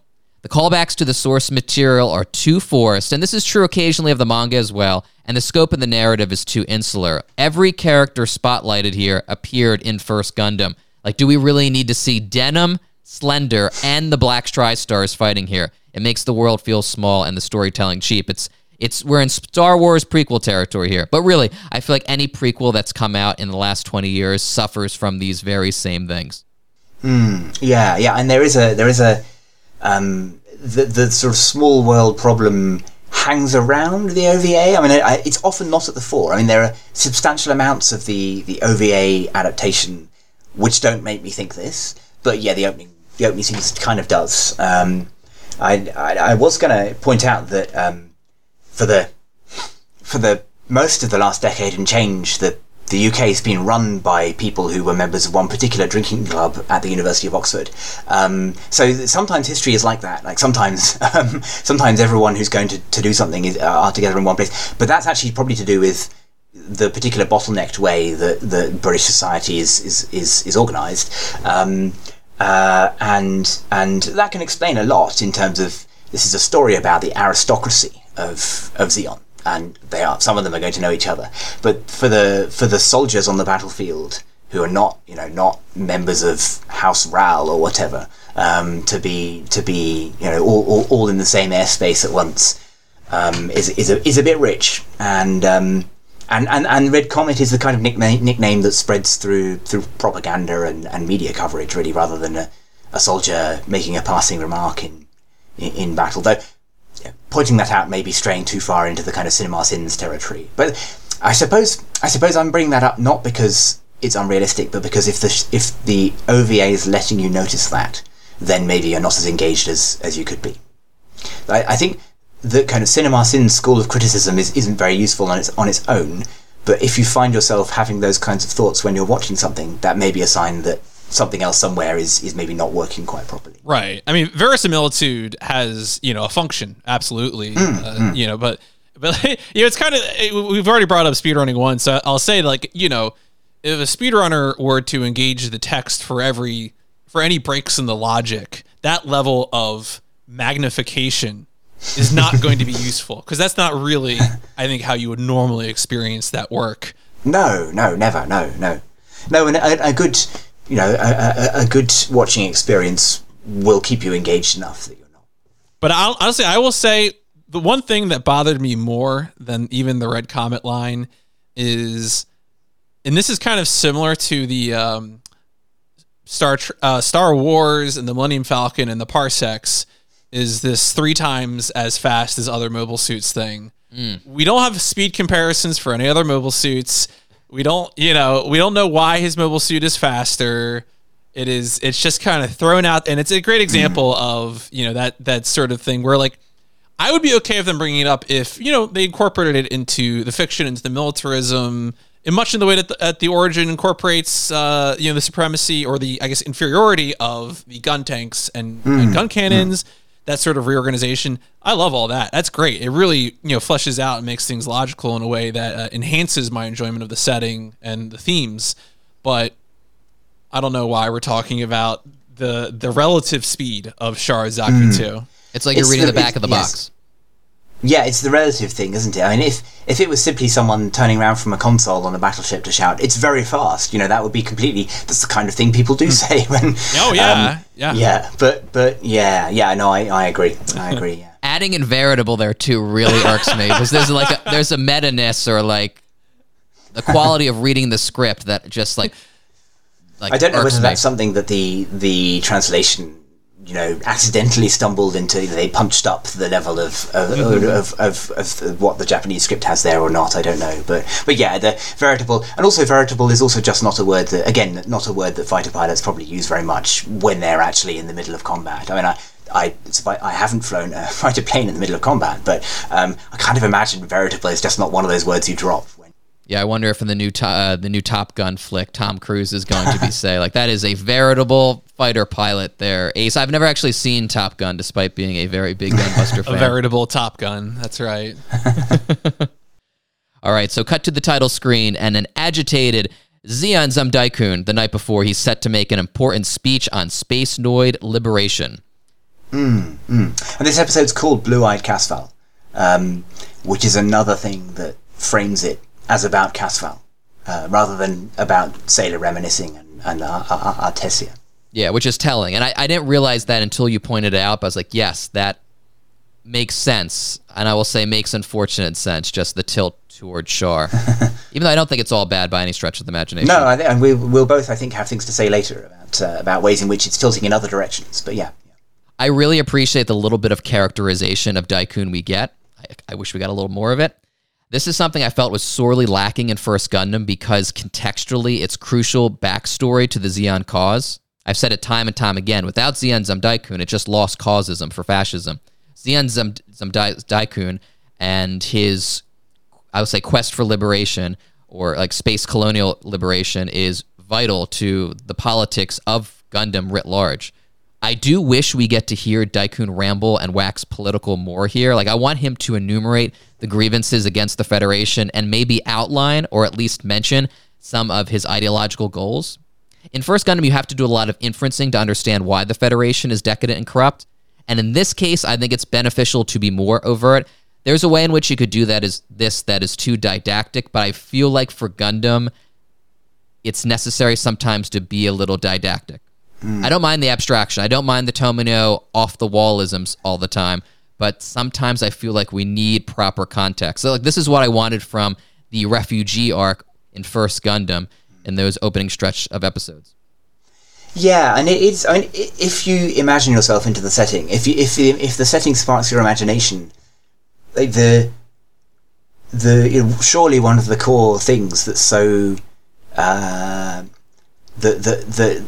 makes the emotional kind of texture of a lot of the Universal Century, the core Universal Century, is this sense that as horrible a state as Zeon actually turns out to be, there are elements in the thinking behind Zeon which have weight and merit. This sense that there are people in space who've been ill-treated, that Earth is being polluted and. The climate's under threat, which becomes a more and more pressing thing to think about with every warm summer we have, and that runs right through the UC. In Char's Counterattack, in my view, let's drop the hot Char's Counterattack takes, but in Char's Counterattack, in my view, it's important to the film's effect that one simultaneously thinks you shouldn't make it impossible to live on Earth. That's a really bad idea, but also. You can understand someone being like, people are not listening. They're not acting fast enough. Again, every warm summer, you think this more, right? They're not listening. They're not acting fast enough. What if we could just drop an asteroid, and that would, that would fix it? And the pardon me, the tension between those things is important to to the emotional charge of the setting, right? And just getting that sense that. Zeon may not be a wholly admirable man. I think the way he's presented here doesn't make him wholly admirable, but there is a there's a weight to his ideas is good. It would be nice to hear a little bit more about the ideas. Totally, yeah. That would be great. I would also love to know more about, like, the ideological splits between his disciples, like a Menshevik-Bolshevik divide. I want to know what the Ral family stands for. Probably not much. And, of course, we know what the Zabis want, but I want to know more about some of these disciples.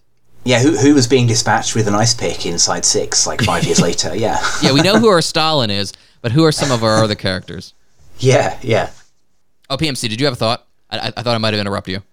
No, I think... I wish I had more to say about Daikun. I definitely think there's a point here about sometimes in our lives we know people who want to do something because they want to be seen engaging in that, and it always comes across as very hollow.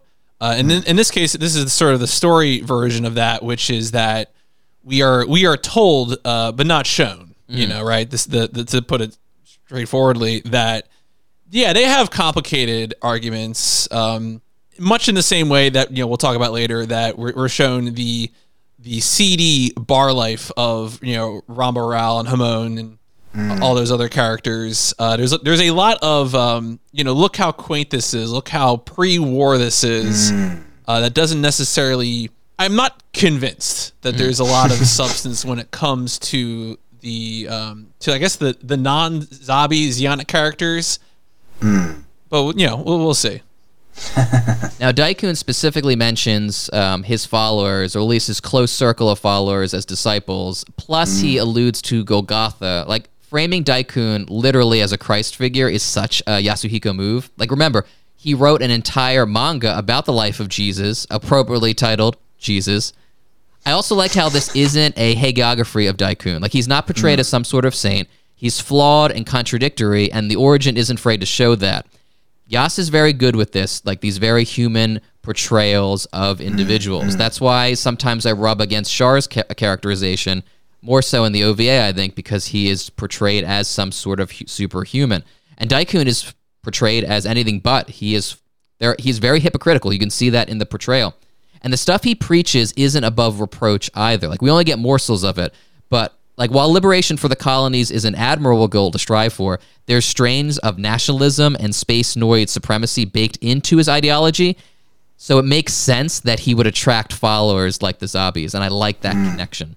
Yeah, and I think PMC's quite right to that sort of sense of the pre-war, that in various ways the origin is invested in sort of the early 20th century and the sort of the nationalist phase of sort of the 19th century and the 20th century. You know, we were making jokes just then about sort of the history of Bolshevism, but equally, and I've just been reading a little bit about Polish nationalism in the 19th century. I've been reading Pan Tadeusz, which I'm probably mispronouncing. Apologies to Polish listeners if there are any, but which is a long national epic of Poland. Really interesting poem, and yeah, that sense that sort of national movements can be both engines through which people are understandably seeking for, you know, dearly sought liberation from, you know, really, really genuinely oppressive and horrible conditions, and also these ways in which others are defined and, you know, lines are drawn in society, and then people who are on the wrong lines of those, you know, the wrong side of those lines, wind up just as oppressed, maybe. Yeah, there's an element of that there, and the comparison to Jesus is maybe pathetic with a B. I mean, it may make Daikun seem kind of slightly too full of himself. But it is also it certainly makes him seem very kind of overdramatic. But then again, he's right. I mean, he is going to be killed, so one has to hand it to the man. Christ exists in this timeline, right? Like, Christianity must be a thing. Well, yeah, Gundam's quite cagey about almost all kind of cultural... It draws on all these things itself, but then perhaps for that very reason is very cautious about. But yeah, presumably this means that Jesus... I feel the Golgotha illusion, yeah, like, I suggested. I mean, first TV, I'm struggling to come up with something. Obviously, War in the Pocket is a Christmas show. True. So that's pretty strong evidence, I feel. Yes, yeah, Al thinks that Christmas is associated with... Because he prays, doesn't he, at one point. Though I don't know to what extent that's... 0080 seems drawing partly from a particular kind of Americana as well, right. The white picket fence sort of suburb. Yeah, and of course there's the Gihren's invocation of Hitler The invocation of Hitler between Gihren and Degwin Zabi towards the end of First Gundam. But I what an interesting question. Did Jesus exist in the pre-Universal Century timeline? This reminds me of the combination we had way back when we covered Gundam Wing, and Duo in the dub name drops Evil Knievel, suggesting that Evil Knievel exists in the after colony timeline. Mm-hmm. Yes, probably best not to get too wrapped up in that question, but it is a really interesting parallel, and it is very striking that Yas actually made a manga about Jesus, and we see he's clearly got that kind of sense for historical parallel. Yeah. Thal, you had an interesting note about Lucifer here. It reminds me of a thought I had in Code Geass. Yeah, and Arthur reacts violently to Suzaku. And I made the comment that animals often have a preternatural sense of who is morally right and who is morally wrong. Yeah, it's an odd. I know obviously it's odd that the cat is called Lucifer, especially given what we've just been talking about. But also, True. So the scene presents so Daikun goes into the room where Casval and Artesia are sleeping, and says goodbye to them. Particularly Artesia, he picks her up and. Artesia's cat Lucifer immediately has this kind of hostile hissing fur-raised flight response, and it's clearly meant to be indicating something for us, but whether it's indicating that Lucifer just is possessive and doesn't like other people getting close to Artesia, or whether it's it is meant to give us that kind of, as you said about Code Geass, that sort of sense that that here's an animal. Lucifer's role in much of the rest of the OVA is kind of light relief and this kind of cute animal that's around in the background. Is that maybe meant to be telling us that Zeon Zum Deikun is at the very least not primarily interested in his children's welfare? I don't know. Not to say that Code Geass was always aware that Suzaku was the villain, for the record. I feel like the show never really put its finger on the scale. That's a whole nother conversation, but I haven't talked about Code Geass in a while, so for any new listeners who might be wondering, what are Steven's thoughts about Code Geass? There's one of them. I will say, speaking about the scene you just mentioned, it's true what they say, like having a kid, like I have a daughter, she's 15 months old. These scenes do take on a new emotional dimension. Like I wonder how Gunbuster is going to affect me when we revisit it now that I have a daughter. Or a lot of these shows that deal with the relationship, usually between a father and a daughter. Mm. Oh, I'll think of Giant Robo. I mean, that's obviously her son, but yeah. Well, I mean, she's lit in this scene as though she's glowing internally. There's a kind of golden light around her, which reminds me of some 19th century idealizations of childhood and that sort of thing. But the way the scene is in air quotes shot, the way it's framed, the way it's boarded, does make it look like we're getting Casval's perspective here again, and it's there's a close-up on his blue eyes, which the title has told us are important, and maybe this is how Casval sees Artesia, and she is the innocent in the rest of the episode, right? That she's the innocent figure whose reactions help us gauge what's going on.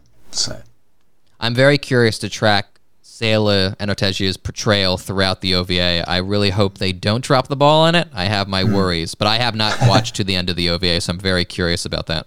And this is important too for how Char or Casval later sees his sister, because when they first meet each other on the quasi battlefield in First Gundam, and he looks back on it, he says that couldn't have been Artesia. She was a gentler person than that woman. So he clearly goes on. If you want to draw, and we can maybe talk more about this later, but if you want to receive the origin in a way that makes Casval a consistent character across these different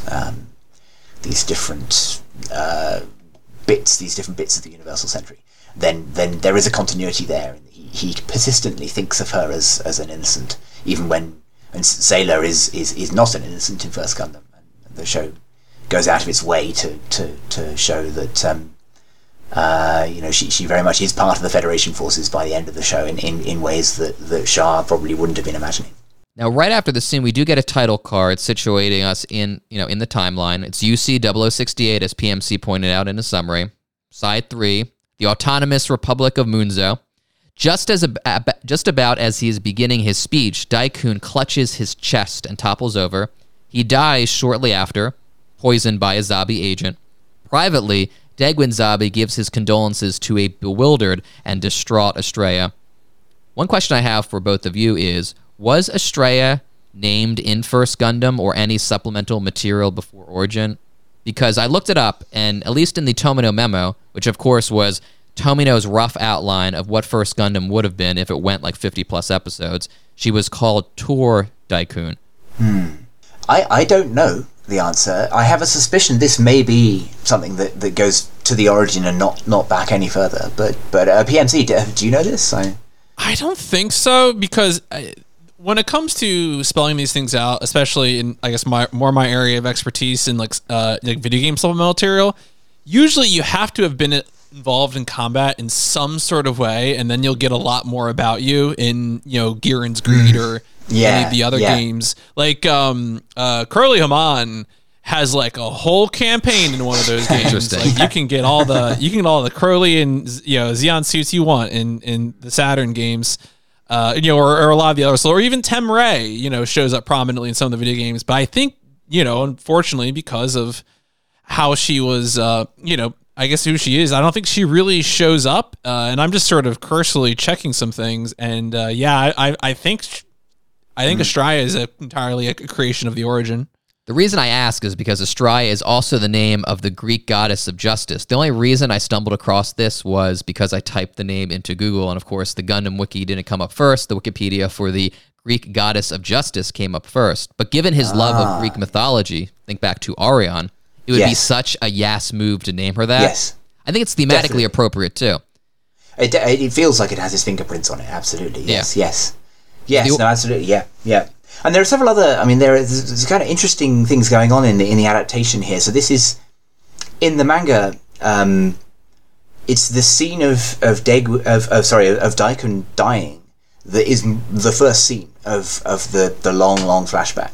So the nighttime visit to the children's bedroom of Daikun as he's trying to draft his speech is another rearrangement. It's in the manga, but it's been brought earlier in sequence. Again, presumably to set up that scene in the manga, Sayla reminisces. We get a couple of establishing panels or pages of Munzo, and then we go straight to this very good wordless sort of vertical page of Daikun dying as he speaks, which is obviously very, very dramatic. Just before Degwin gives his condolences, Artesia, Casval, and Artesia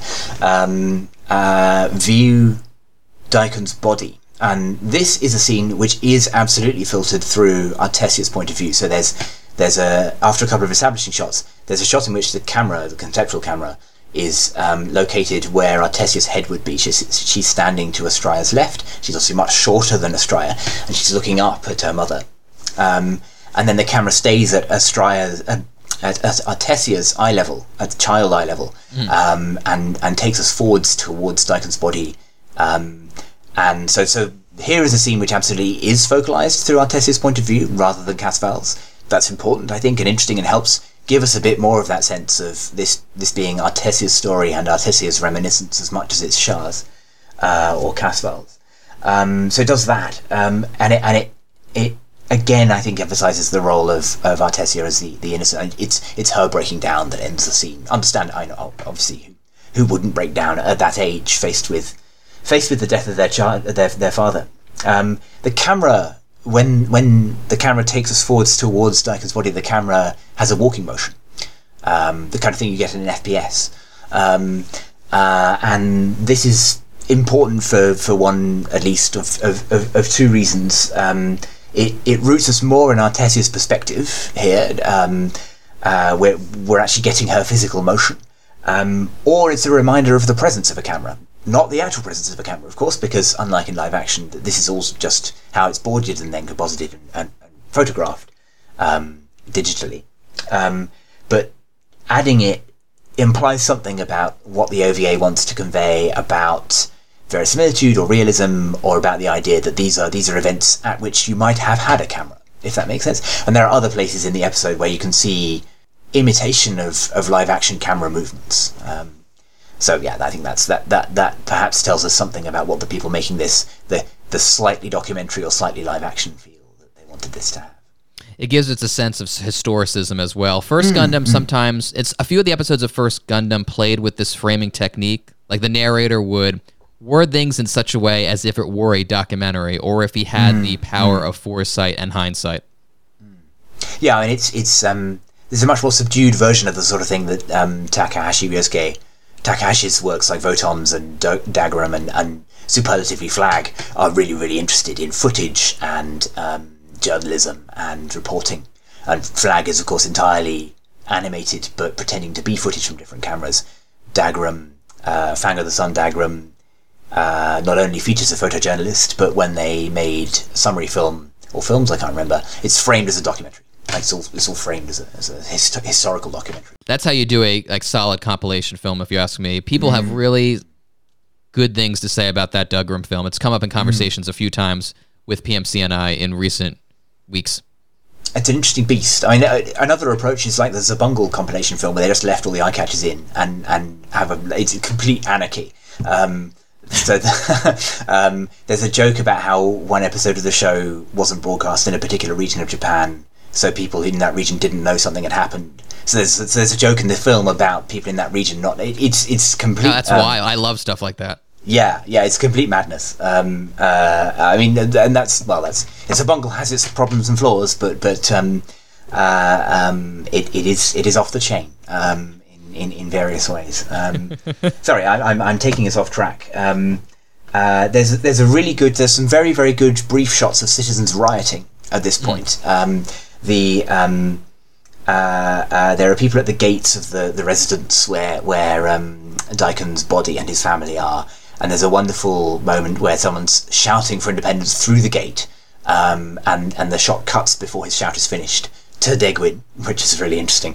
And Degwin begins offering his poisonous condolences to Astraea, and just that decision to cut before the end of this guy shouting is a really nice moment, bit of kind of here's the urgency, here's the speed and the rapidity with which events are moving, and again, that sort of sense that a historian could be writing it. Events moved very quickly in Munzo as soon as Daikun. Crowds rapidly formed outside the residence, and Federation forces moved to suppress them from their barracks. You can imagine the sort of historical account that might be written about this. Now, after those riots break out, Jimba Ral, one of Daikun's disciples, tells Astraea that the Zabis killed her husband.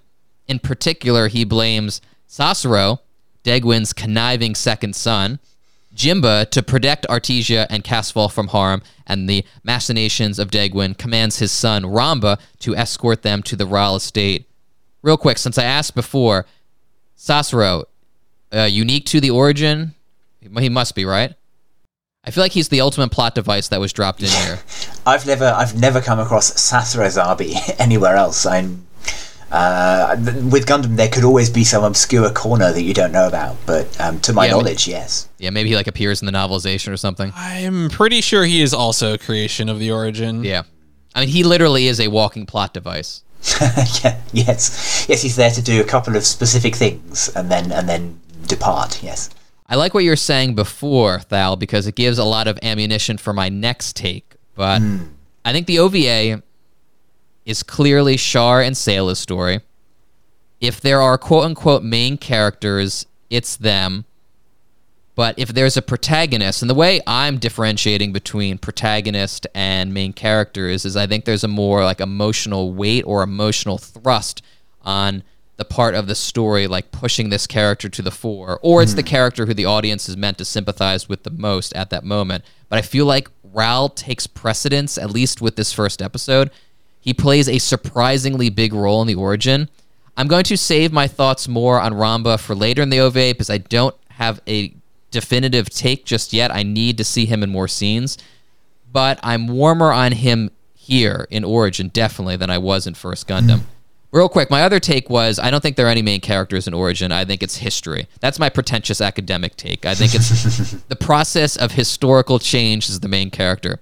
If my wife were listening to this podcast now, she would roll her eyes. We would have similar conversations. We could be watching a TV show, and she could turn to me, and she would go, "What's your favorite character in this costume drama?" And I would turn to her and go, I don't have a favorite character per se, but I really like the process of historical change. And then she just turned the TV off in anger. Well, that costume drama is a really interesting phrase, because the origin is sort of a period piece compared to... She is a fan of period pieces. Yeah, not that I'm throwing her taste under the bus here, but she is not a fan of Gundam. No, that's interesting. I know it may simply be a product of the way that because we get bits of the childhoods and early adulthoods of Casval and Artesia. It's all kind of different people are involved with their lives. And that produces this sort of sense that the continuity is continuity. The continuity is change and historical process rather than them acting. Certainly in the plot, if you wrote out a list of things that happened in episode 1 of the OVA, it is Hamon and Ral who do things, and the Zabis, but you know, among the people who are not being presented as villains, it's Hamon and Ral who decide what happens. But they're not. I mean, I suppose to something that would back up your case, I suppose, Stephen, is the way that Hamon and Ral are by no means entirely in control, and there are things that happen in the OVA because other people take decisions or because to some extent of chance. And when I was talking earlier about the prequel-itis that Origin sometimes suffers from, I like the focus on the characters who embody like world historical change. Those are the characters that should be in Origin. It's the minor characters who don't exercise that sort of world historical power that I wish were left on the wayside. Ramba and Hamon aren't the most important characters, but they do influence events significantly because they help shuttle off Artesia and Casval to safety. But by just looking at the fandom, Ral and Hamon are the real standouts. People love them deeply, especially in the Origin. Yeah, I definitely feel like they are meant to represent a sort of losing side of history, so to speak, in terms of the conflict of pre-war Zeon, pre-war Munzo. I wish I knew what they cared about. Yes, that's right. Yeah, and I think we might touch a little later on what the Origin doesn't tell us about why Ral stays in Zeon and turns up later piloting, a suit that looks like a Zaku but is blue. I want to like Ral so much more because I like his energy and I like him aesthetically. Ral, after a hard day of work, like sitting back in a chair in some dank ass bar, just like tired with world weariness. That's energy I like, and that's energy I bring to every room I occupy. And I like how he's not, he's a little paunchy, he's tired. I like the mustache too. I just wish I had a greater sense of interiority. That could be a complaint, though, for every single Gundam show in existence, though. Not that I'm giving Ral a pass. I wish I had more interiority of these characters, which is another point for my argument that, again, there are not necessarily characters in this, or if there is a character, it's history, which I feel like is a reoccurring trend in a lot of Yasuhiko-penned works. So at this point, Ral has the kids in protective custody in his car. He has a convoy, an armored convoy, and they're interrupted by protesters, and they're intercepted too. Even though Ral fires warning shots from his machine gun, the fans at that point are probably hooting and hollering as he busts out that huge-ass machine gun.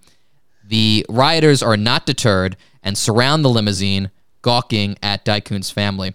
I have a comment here. Yes. Is it possible to fire warning shots in a closed space colony?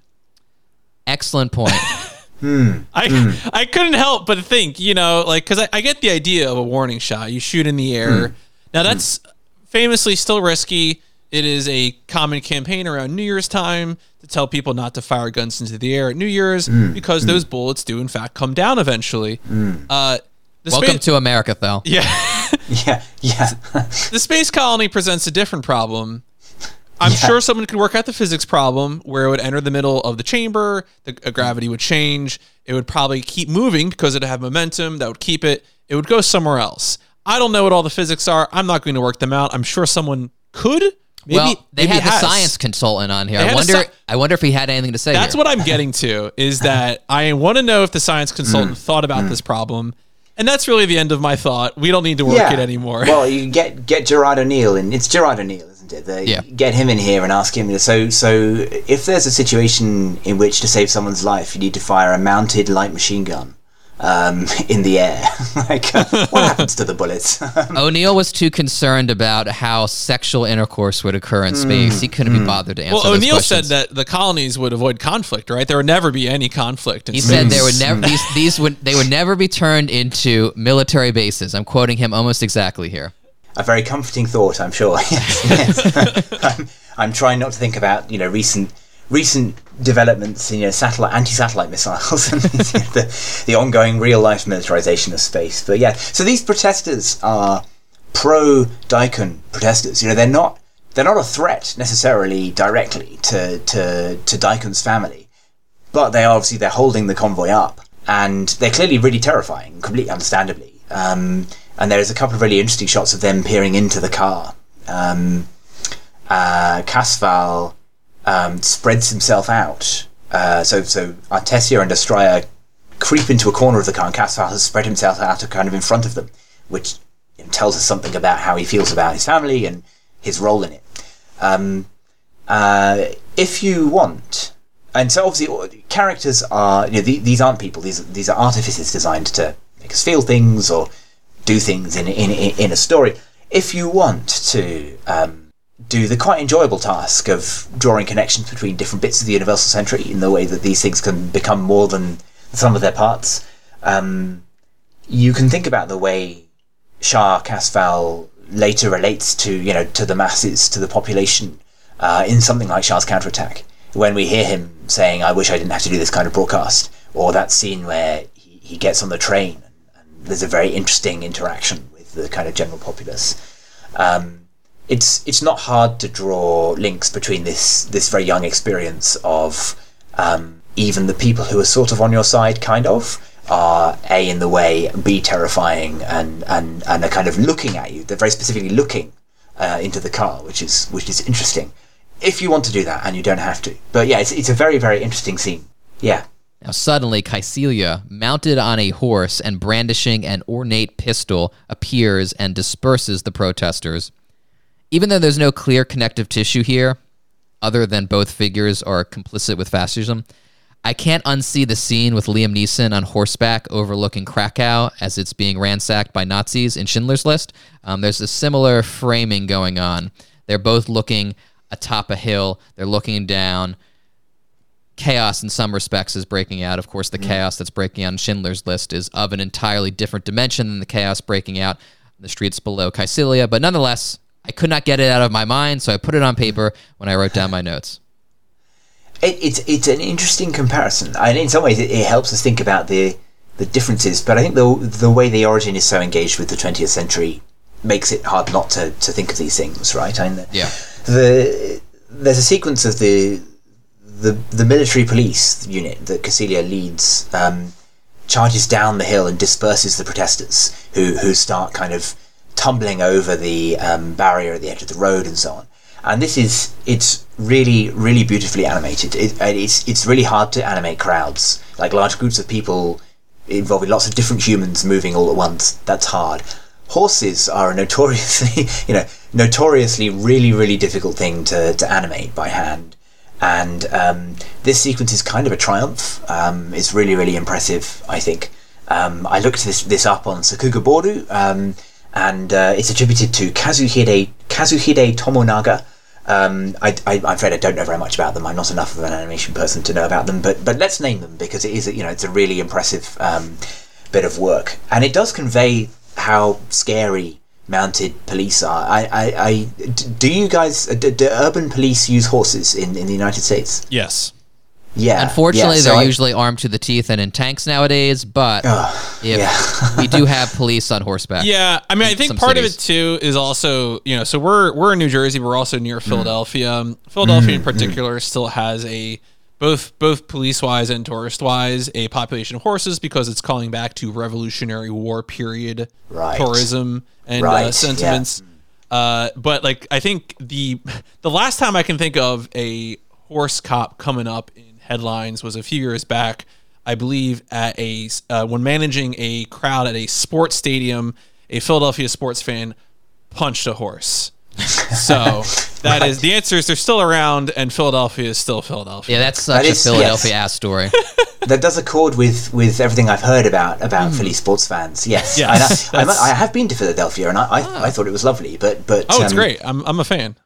Yeah, it's a great city. But then I wasn't at a sports event, so yeah, I don't know. But yeah, and I used to live in an area of London near where the Metropolitan Police, who are the not particularly admirable, in my view, police who police all of London and also provide the UK's anti-terrorist policing, where they exercise their mounted police, and so I would I'd walk past pairs of mounted police on exercises, and yeah, police horses are scary, scary things. You would not, well, unless you were a Philly sports fan, you would not want to tangle with. And evidently, the citizens of Munzo are not as well prepared to tangle with these guys. And in fairness, Kycilia's unit, we see them in more close up towards the end of the episode. They're wearing those kind of flat, floppy sort of military berets. They have personal. Automatic weapons, so they have submachine guns. They're clearly military police. They look like gendarmes they're soldiers who are working as police or security. And frankly, they look like the kind of units who go around wiring people up to car batteries and waterboarding them and so on. They look really, really grim. I wouldn't want to tangle with them. But this kind of cavalry charge, effectively unarmed cavalry charge downhill, also is that kind of old Europe, 19th, 20th century. Kycilia is wearing a winged Valkyrie helmet. I mean, there's definitely this sort of pre World War II Europe element to what we're looking at here. There's another interesting slight tweak in the script when Astraea calls Kycilia dashing. Kycilia says, you mean dashing for a woman, I assume.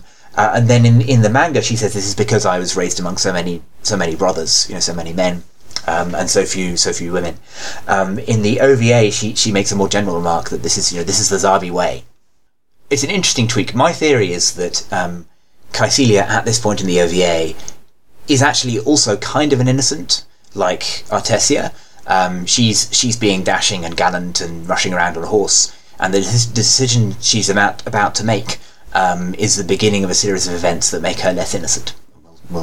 We can discuss that as the OVA goes on. I think you're absolutely right that in the beginning of this, she is positioned as being not dissimilar to Dozle, to someone who thinks they're just doing the thing, the family thing, and they're going to follow in the footsteps of their family.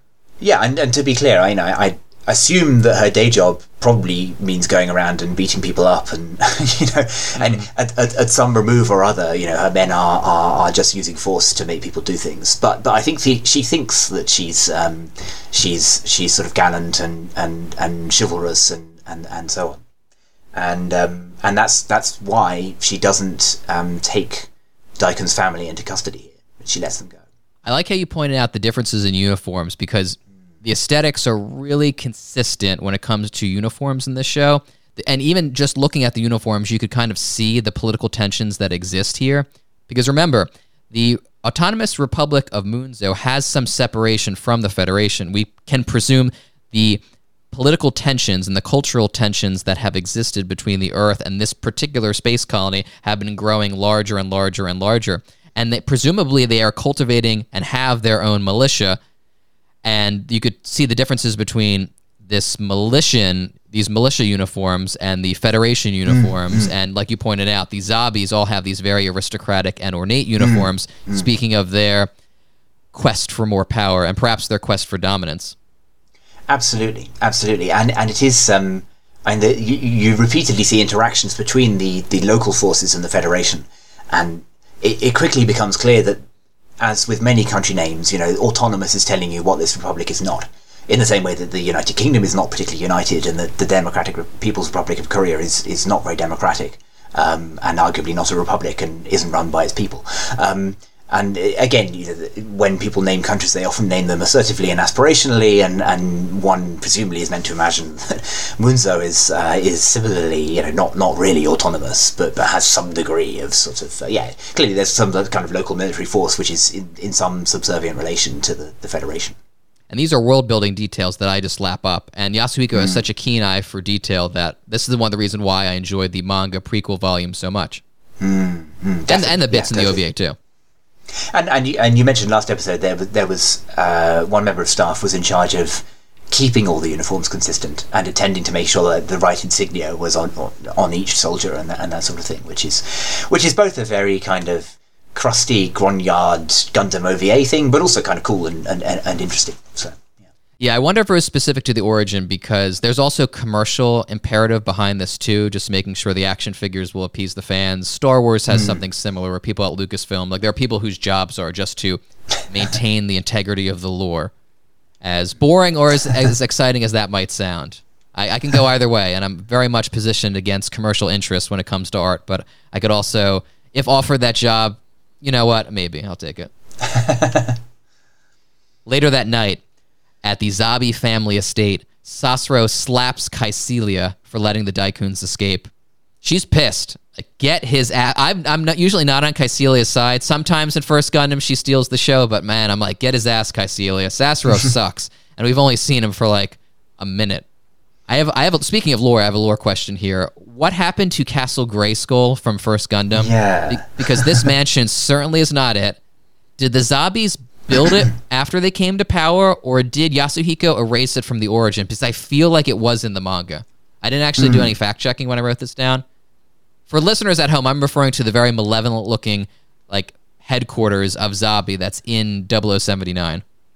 So my only comment would be that if you look at the shapes of the buildings in which the Daikuns and it's the building with the tower attached to it, to which the family are sent, and also the building the Zabis live in, but interestingly not where the Rals live. But where the Daikuns and the Zabis live, those buildings have shapes that are kind of moving towards the shape of that very extravagant. But that castle is, of course, one of the elements in First Gundam which looks like it's straight out of Zanbot 3. It's a sort of building that or Daitan 3, you know, the mechanical villains in Daitan 3 could use. Two shows which I actually quite like, I should say. That's not a dunk on those shows. I would happily speak up for Daitan or Zanbot any day of the week, but in First Gundam it really feels like this sort of, here is the spirit of 70s super robot villainy kind of showing through briefly in this more historicized setting. And I like when architecture reflects ideology. It always does, but I don't mind when it's overt. Like the Imperial era in Star Wars is very monolithic, and I think that works. Clearly modeled after like Albert Speer's architecture under the Third Reich. I just feel like that particular building was a little too overt for my taste. There's a building down the road from where I'm talking to you from, which has a slightly orientalizing air, and the weather vane is an elephant. And it was built to train civil servants for the Indian civil service, and you know that for better or worse, and mostly worse, you know, that building is telling us something about Britain's history and its relationship with the rest of the world. And just walking past it and not noticing is you know, it's an abnegation in its own way of a chance to think about that. So yeah, there's a lot in real life too. It's interesting, isn't it, that the Rals live in a neoclassical mansion of some kind, rather than one of these weird space buildings. It's very status quo. Actually, speaking of that, not the status quo of the Rals, but I was thinking about architecture I didn't like in First Gundam. In 0079, I hate the architecture of Texas Colony, but I feel like the manga reclaims it. Like the kitschiness makes sense because adds just enough context. I'm like, yes, this makes a lot of sense, and I'm really happy he did that. Because it sticks out like a sore thumb for me in First Gundam, even though it does give some loose explanations of why this Texas colony would exist. But I was really happy with its treatment in the origin. Yes, it's clearer in the origin why that's there, and then it kind of falls into place. Yeah, totally. Yeah. The solemn pomp and circumstance, Zeon Zum Daikun's funeral proceeds. Casval and Garma have a game-recognized game moment as Daikun's followers bid their leader farewell. In the middle of a conversation between Dozle and Sasro after the funeral and they're driving back home, a bomb planted underneath their car goes off, killing Sasro, and somehow just injuring Dozle to the point of comedic relief. So there's a really interesting resonance between Garma and... not between Garma and Char, but between the Garma seeing Char at the funeral, because a key moment in First Gundam and one that then gets recalled in, say, the 08 MS team is Garma's funeral. So Char seeing Garma at this funeral is this kind of gentle, you know, you realise that when you first heard people shouting "Sieg Zeon" in First Gundam, it was Gihren speech at Garma's funeral. So that's quite elegant. It's not in your face, but I kind of like that. That's kind of fun. I mean, in a kind of horrifying, sad way. I'm very curious how the Garma stuff's going to play out in the OVA. We have some Garma fans coming on in future episodes, and I was a fan of how it was handled in Origin, so I'm curious how the OVA treats it.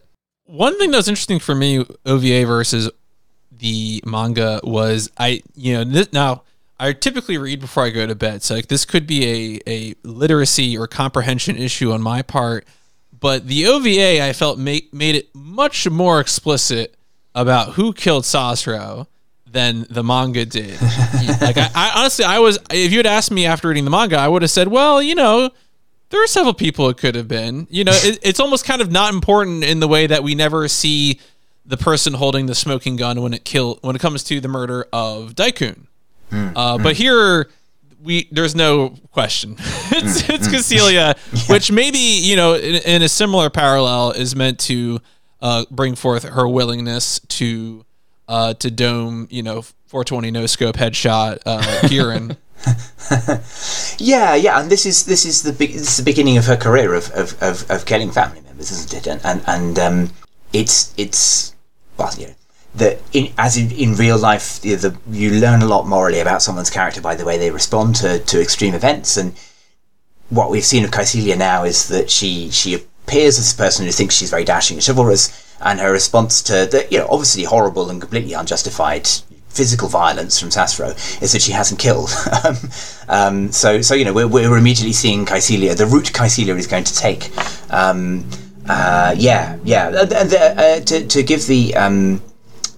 give the OVA its due, it really does neatly do the immediacy of the bomb. Like it's delivered in the middle of the conversation. It has the shocking quality of a real bombing. I'm sorry to say that it's not a nice thing to think about, but it has that shocking quality, and that would work better in the dub because, of course, in the subtitles there's a line that ends in an end dash, so you can see in the subtitles that a line is about to be cut off. But this is one place where listening to this either with good Japanese comprehension or dubbed actually gives you a cleaner and better experience. Much to Jimba's anger, the media and public blame Sasro's death on the Rals. Watching the Zabis manipulate the messaging and the public endorsing the easy-to-swallow narratives being delivered to them is both, from my perspective, fascinating and chilling. There's so much historical precedence for this. Really, if you just look at the way humans behave, this just tracks completely. I was thinking of the Nazis torching the Reichstag and then blaming it on the communists in the 1930s, for those of you who know your German history. And I'm sure Yasuhiko is pulling on similar precedents, if not that one. By and large, people like simple narratives with clear binaries, good guys and bad guys, to explain complex political situations. This environment is fertile ground for conspiracy theories, and it's telling how quickly and efficiently the Zabis use it to their advantage. Really smart writing here. Yeah, and they're using it to their advantage, even though, apart from Kycilia, they didn't plan it. You know, Degwin and Gihren are just in there immediately, being like, well, you know, the people who killed Sasro, who do you think it might have been? Could have been the Rals, couldn't it? Presumably, this is the sort of world we're meant to imagine. And so, yes, they didn't even set the fire in this case, but they're straight there to use it. And no one would accuse Jimba Ral of doing this if they actually met Jimba Ral. And I barely know the guy, but he's not capable of pulling this off. Absolutely, yeah. He comes across as entirely hapless in this episode. Even though he can be armed to the teeth at a moment's notice. A crying Artesia is distraught because Lucifer, her cat, is at their house, their family house alone. Captain Ral, Ramba, promises to rescue him, and with a spring in his step, orders his men to commence Operation Rescue Lucifer. Independent of whether Ramba deserves this type of sympathetic framing, this is a very anime-ass scene, the type of which we often don't get in Gundam. I thought it was kind of cute. And I like the chibi style, like cat scratching later on. You rarely see stuff like that in Gundam. There's a really nice detail when Artesia is explaining to Ral what she needs. Astraea is clearly really, really embarrassed. Astraea is clearly mortified that her daughter is asking this professional soldier to go and rescue their cat. And Artesia says the cat can't go to the toilet properly unless she's there. And Astraea's head sort of falls to one side. There's a very gentle kind of good bit of background character animation. And just as parents frequently mortify their children, this scene does capture a very common sort of social experience. Sometimes your kids mortify you, and so this is one of the scenes that actually kind of speaks to a very normal sort of social experience. On that level, it works quite well. Its inclusion, I liked it. The scene, independent of anything else, but it does highlight a big issue I have with the Origin OVA, the pacing, or I guess just its existence, because the prequel manga, the 3 volumes of the prequel manga work so well because they are in conversation with a much larger story. Left by itself, I feel like it does lack purpose and focus, and this first episode does seem to ramble a bit, and it's at these moments that I'm like, where are we going? Because it feels almost directionless. Yeah, it's a good pun, rambling, isn't it? I was workshopping that. I've been workshopping a Revel pun and a Ramba pun, so I got something hopefully cooking up. Yeah, there's a fragmented quality to the opening scenes, which works quite well. You're kind of thrown into Daikun. You meet Daikun, then he dies, then there's all this chaos, and that works quite well. And then as soon as the immediate rush of Daikun's been assassinated, people are rioting. Gun tanks are crushing them in the streets. Like, how do we evacuate Daikon's family? Who's responsible for it? Once that rush of events is out of the way, you kind of immediately notice that there is this slightly moment-to-moment quality that, as you say, in the original manga, you're reading this having just been reading the events of First Gundam as retooled by Yas. I kind of agree with you on this one. Yeah. I'm curious if future volumes will work better independently of the larger story, or if these issues will be even worse. I suspect it must have made cutting the TV version even more difficult. Yeah, I don't believe there are any added scenes either. They're either reordering the scenes or choosing when to cut it. Afterwards, Degwin schemes with his 2 oldest sons. He urges Gihren to master the art of duplicity and to stand back and let events unfold to their family's advantage. Degwin's characterization origin is a lot less sympathetic than in First Gundam, which I like. Not like he's the hero of First Gundam or anything like that, but I feel like he's positioned almost as a liberalizing force in a way. Like, he's not entirely on board with the direction Gihren's taking things. And in the manga, that's true too. But then when he's double-crossed by Revel, he shows his true self, and it's like, fuck this guy, I'm taking the Federation down. And I really like that, because he's shown for who he is, a scheming bastard who will stop at nothing to maintain power and protect his family's legacy. Yeah, and his role in First Gundam is and I think there's a sense at the end, isn't there, that though he may be horrible, it would be good if he could get to negotiate with the Federation, and it's unfortunate that he doesn't, because that means the war goes on for longer, and people carry on dying and so on. I think, I'm sorry to say, and this probably is because I'm very prejudiced, his character design in the original Gundam kind of conveys that this might be someone who's lived a life of sort of fairly heinous acts, and he's this kind of decrepit, aging dictator. But yeah, the manga realization of him definitely makes it completely explicit that this is someone who will stop at nothing, and he's doing all the things that he may one day come to regret, but he certainly doesn't regret them yet. The other thing I wanted to mention here was, and this is not a developed point by any means, not analytical, but I just really liked, there's a quiet kind of mostly woodwind piece of music behind this scene, and I just think it's a really neat piece of music. Works really well with the very somber framing of the rioting in the city going on, and the the Zabi's scheming away. Actually, when he said that, I thought of Nero playing the fiddle as Rome burned, and then I remembered Yasuhiko has a manga dedicated to Nero. I paused there because I wasn't sure if it was Caligula or Nero, but no, it was Nero. I think it's Nero, isn't it? Yes. Well, the problem with Yas, of course, is that if you see a historical parallel, you may well find he's already been there in, in another work. He's clearly so engaged with historical fiction in particular, and not just the obvious ones. I think things like the Spanish Civil War and so on. Yeah, clearly someone with a really wide-ranging interest in historical. Yeah, deep cut might not be the appropriate term to use when you're talking about history, but he certainly pulls from a lot of deep cuts historically in his works. Meanwhile, a drunken and cat-scratched Ramba stumbles to Club Eden, where he encounters a Lieutenant Tachi standing guard. This bar is a combination of, I would say, Cheers and Casablanca. Everyone knows Ramba's name here, and Hamon is cut from a very femme fatale archetype. I wouldn't say she's a femme fatale here, but you could see the connective tissue between that archetype and her portrayal. Ramba asks Hamon for a favor. He needs to get Jimba and Daikun's kids safely and secretly to Earth, and Hamon has connections. I'm not going to lie. I do like the two of them together. The aggressive romanticization of Ramba is a problem, and I really don't like Hamon in First Gundam, but they're a fun pairing, and they bring some energy to this episode. I think the character in this episode that really stands out, because we're going to have more Ramba, Hamon, and you know, I can express more of my feelings about Ramba, a character that came up as being important in the prequel material of the origin historically in the production history is Lieutenant Tachi, who apparently was, you know, formative for Yas in terms of going down this road. Yeah, and I think what's really dark and sad. Now, remember, if you haven't watched First Gundam in a while, Lieutenant Tachi is the character who really shows up in the post-Ramba episode where Hamon hatches the plan to drive in with the hovercraft and the, you know, only like the tops of the tanks and so forth and so on.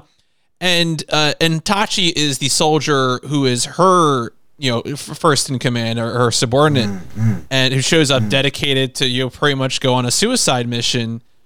You know, that man, this sort of, you know, hopelessly smitten for Hamon, working bouncer for the bar, doing favors for them in the logistics and the shipping area of the colony.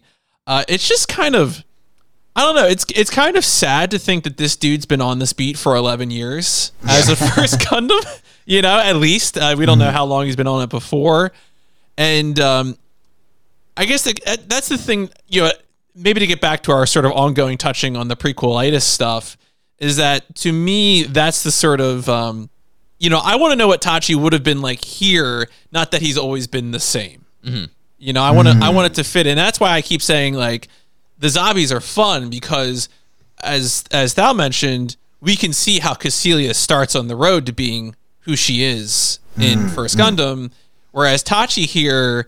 The most I can say is that I think Tachi has more combat experience by the time we meet him in First Gundam. He looks weathered in First Gundam. He looks weathered as hell. But besides that, he is still ready to go on a suicide mission for Hamon. Yeah. And that's not really changed. You're right, yeah. Yeah, it is a little sad when you put it like that. I mean, it's interesting to see him, and I suppose the flip side of prequelitis is that for someone who likes Gundam, there is something quite fun about kind of seeing these characters in their younger days. But yes, there is a good contrast to the Zabis there, that we're not really seeing how Tachi becomes Tachi. We just see him be Tachi, and he sprang fully formed, already absolutely desperate for Hamon's attention. But I agree with Stephen that this is almost the only place in the episode where there's any, I suppose, what you might call banter. And broadly speaking, it's nice to watch something which isn't too defined by banter, because I think present day Hollywood is all banter all the time in some genres. But you know, the right amount of banter in the right place is nice. And Hamon and Ral actually have, you know, they have a kind of back and forth here. Where they're not saying some things to each other and playing a bit with what each other, you know, that each is playing a bit with what the other one knows, and that's quite fun. It works quite well. It's well written. It comes across well in the manga and works neatly in the OVA adaptation. So that it's good to see them there, and that I guess that is perhaps it's useful to contrast that to Lieutenant Tachi as well, right? These Hamon and Ral don't have exactly the same relationship in this bar scene as they do in First Gundam. We're seeing two people who do already very much know each other, but don't have quite the. And in First Gundam, they're completely in sync, and you know they're clearly a long lasting couple in a way that they aren't here. Well, then there's Clamp too. We can't forget about Clamp. Yes. All right. I don't want to dwell too much on dub voice actors. I think Steven might have had a note about another dub choice. Wendy Lee as Kycilia always throws me for a loop. For those of you who don't know, Wendy Lee's Faye Valentine from Cowboy Bebop. There's an era of dub actors, especially in the late 90s, early 2000s, where you would have this side character who would just have an incredibly nasally voice. Mm-hmm. In Gundam Wing, this is General Septim. And in First Gundam dub, this, for me, is Clamp, who is quintessentially your nasally subordinate. Yeah. Who are like, hey, do you want to go do, do you want to do a guerrilla mission or we engage in close combat in the white base? And Clamp is like, yes, sir, yes. Kind of this mustachioed subordinate who's ready to indulge your darkest desires. And here he has a very friendly voice and he's just your local bartender. Now, maybe what I was just saying, maybe that does speak more to how does Clamp go from being the bartender to being the commando captain. That's, I think, more of a journey, and maybe that means that I do like Clamp here better. Dub choices be damned. And he is one of the few characters who expresses an actual ideological sympathy, right? Because he says, but if we get the chance to fight the feds, then maybe I won't be a bartender anymore. And he doesn't say exactly that, but and it is again, without this making this about dubs versus subs, because we've talked about how that they both have their strengths and also ultimately learn Japanese if you care that much. But it is the nature of the Japanese voice acting industry for anime that they have a wider pool of talent. So you will hear a wider range of voices, and I guess that's that's another factor in that long and complex dance. Kycilia and her men at this point approach the Ral estate. She demands to see Casval, Daikun's son. Despite Jimba's protests, the meeting proceeds. She attempts to browbeat him into taking up residence under the Zabi's watchful eyes. Casval doesn't beat an eye when Kycilia pins him to the couch and then handcuffs him. I'm going to save some of my Char thoughts for later. Everything for me regarding Char is still in an inchoate stage, just because it's still episode 1. But does anyone want to weigh in here with some hot Casval takes? And it's impossible to watch this scene, if you've seen First Gundam, without thinking of the fact that Char is eventually going to kill Kycilia. And this is also the beginning of the more substantive characterization of Casval. We've had a few moments like him spreading himself in front of trying to defend Artesia and Estrella in the car earlier, but really we haven't seen very much of him in the episode so far as an actor or a person in dialogue. Pardon me. The fact that he doesn't crumble, Kycilia talks to him initially as a child, and he immediately protests and says, "No, talk to me as an equal." It disconcerts her, and it's disconcerting to watch. And he's clearly dressed. It's the middle of the night. He's dressed up. He's put his waistcoat on. He's dressed as, again, before the war, old Europe. He's dressed as children used to, as a miniature adult. He's in formal wear, and it's it's disconcerting and unsettling. There's something admirable about the fact that he's willing to stand up to Kycilia.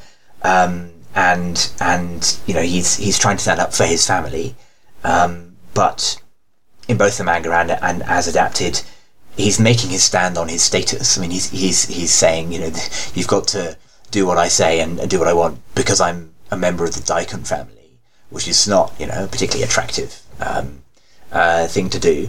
And then from a purely pragmatic point of view, Char is often this cool character. People are often taken with how cool he is. An important aspect of his appearances in First Gundam and in Zeta and in Char's Counterattack is that things don't always go the way he planned. And he cuts a deal with Kycilia in this scene. It's not a deal that works out particularly well for for the Daikun family. So there's also that. He comes across as kind of disconcerting, but also he might just not be making very good decisions here. Kycilia conferences with Gihren the next day, informing him of the boy's resilience as her older brother casually plays a computer game of Go. He doesn't give her the credit she thinks she deserves. The tension between them is palpable. I gotta say here at this point, of course Gihren would be a capital G gamer. Interestingly, this scene was changed from the manga. Yasuhiko commented on this in an interview, so I'll let him talk here. Quote, "In the manga, when Kycilia comes to deliver her report, he's pruning his garden, but you feel like, why would he be doing such a thing? It's rather dull. When I thought about what Gihren would do in his private time, I naturally thought of simulation games. Or what about the game of Go, which is said to be deeper than chess or shogi? It's the formative process that leads him to becoming a dictator, so I thought he must have undergone various types of training. We gave such a things a try, so long as they didn't turn into bad jokes." And I like the change. It gives Gihren a little bit more personality. I would like to say that having flipped through a lot of videos of games, I believe I would have to say that this is probably a Sega Saturn Go. That is my professional opinion. Nice. Sega Saturn's very popular in a lot of anime shows. It features prominently in Evangelion. It's Go is associated with sort of deep strategy, isn't it? Because it's there's something intuitive about it, understanding who has the initiative, where strength is, and so on. So it's a very appropriate choice, and I can sort of see the sense in taking that away from pruning, which is perhaps also associated with deep thought, but maybe less actively with strategy. There's a very funny moment in this scene, funny to me at least, moment in the scene where Gihren tells Kycilia to pray for Sasro's soul, and the camera kind of focuses in on her face, and it's sort of playing up the humour of her realising that Gihren knows that she had Sasro bumped off. When you were talking about pruning, I thought immediately of Schneisel from Code Geass. Gihren gives off big Schneisel energy. I'm sure that's not accidental, considering how many parallels you can draw between Code Geass and First Gundam. Astraea and her children are flown to their new residence under the watchful eye of Zabi loyalists. There they meet Roselsia, Daikun's first wife. Roselsia relegates Astraea to a separate tower. That's where it's in effect a prison. She'll theoretically spend the rest of her days locked up in this tower in the middle of a lake. Roselsia does allow her to spend one night with Casval and Artesia before they'll be parted. So if you look into the backstory, Roselsia was unable to bear Daikun children and hence was passed over in favor of Astraea. I'm sure lust and some sort of romantic attraction on Daikun's part played a role too. But building a dynasty is a smart political move, which I'm sure was on his mind.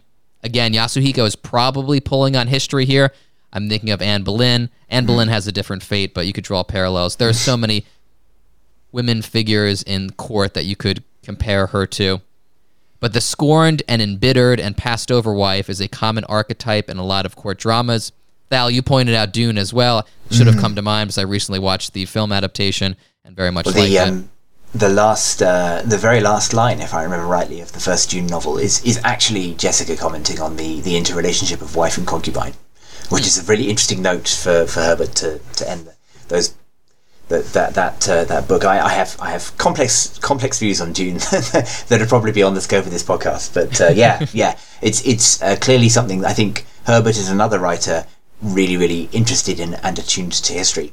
It's not surprising that Yas has a similar kind of sensitivity to what the relationships of a man like Daikun might be. It's not a flattering portrayal, that's for sure. No. Even though the story demands it, I wish she wasn't so shrill. She comes across as a lot more, as too comic, like she's a caricature, and I wish she was more human, like the most of Yasuhiko's characters. I also wanted her to talk more about the second generation of colonists, instead of just venting her anger, which might not have been the most appropriate thing for the scene, but it got me thinking about what those conversations would have been like. Yeah, it would be lovely for her just to have one line of something substantive from Daikun's thinking that would give us a sense that for all that she's an obstacle in the plot and is clearly, you know, unpleasant and hard to deal with, this is someone maybe with real intellectual chops. You know, it's easy to do the imaginative work, right, to see why this character might be sympathetic. The OVA doesn't really give us even just that, you know, one bit of evidence that one could set the imagination running with, which is maybe a bit of a shame. It's also interesting that Daikun's concerned with building a dynasty, or at least producing an heir, which says something perhaps about his politics. Mm-hmm. Absolutely, yeah. And the future of Zeon may not have looked particularly democratic. Whoever wound up winning the power struggle in Munzo in 0068. Honestly, I want to see what it looked like with Jimba. I want to see what it looks like with Jimba in charge. Complete anarchy. Yes. yeah. He'd be a figure like Henry VI. Yeah. Kind of the ill-made king. Yes. Now, it's appropriate that I name-drop the Rals because it's going to factor into our next scene here. Ramba arrives at his family estate only to find it ransacked. Hamon, who's been doing some sleuthing, appears out of nowhere and informs him of the situation. The two hatch a plan. Then they tell Jimba, who is holed up in his room, armed to the teeth and radiating real boomer energy. Jimba hugs Ramba once he learns of his son's plan to whisk him off to Earth. There's a like a young picture of Jimba in his office where he's wearing a beret, clearly styled after some sort of French revolutionary. I want that side story. I want that manga side story. Not even a fan of Jimba. I'm just real curious about that picture. I would also love to know, we talked about this earlier, what prompts Ral to stay on Munzo. Is it out of loyalty to his home, commitment to his job? Is it because of Hamon? Also, why is Hamon staying too? It seems that she has a connection with Estrella. At first I thought, oh, they're sisters. They're not, because I looked into it. But I thought maybe that's what's keeping Hamon here. Or maybe it's out of friendship to Estrella. Or maybe it's just there's another reason entirely why she wants to stay, which is fine. I just kind of would like to know. Why don't the two of them go with Jimba? It might be compromising the mission, but why don't they go later? And I wish it was that part of their characterization and motivation was made more explicit. Yeah. I mean, this is another of those places where if you want to do the work, you can... I mean, it's easy to sort of say, well, we can infer from the fact that Ramba Ral turns up later in the Zeon army that he, as we've seen with his subordinates, he did actually have some ideological commitment to the project of independence for space noids, and you know, he was willing to make some kind of peace with serving the Zabis, maybe, or he was biding his time, or whatever you want to say. But the manga and the OVA aren't doing that work for us, and it is slightly mystifying. The characterization of Jimba, and Jimba is, I think, presumably meant to come across as entirely disappointing here, and I guess that's to help set up the way that this is the figure who's going to play a role shaping the way that Casval and Artesia remember what's happened to them and the way they think of their place in the world. Jimba rather than Ramba. Estrella says goodbye to her children. She informs them of the plan and stresses that they'll reunite on Earth. Again, watching this scene as a father, as a tear-streaked Artesia pleads with her mother not to leave, landed emotionally in a way that I have trouble quantifying, and that I was a little surprised about, too. I also thought this is a smart bit of writing, with Estrella telling Artesia that when the moon completes 100 revolutions, they'll be together again. It's also in the manga as well.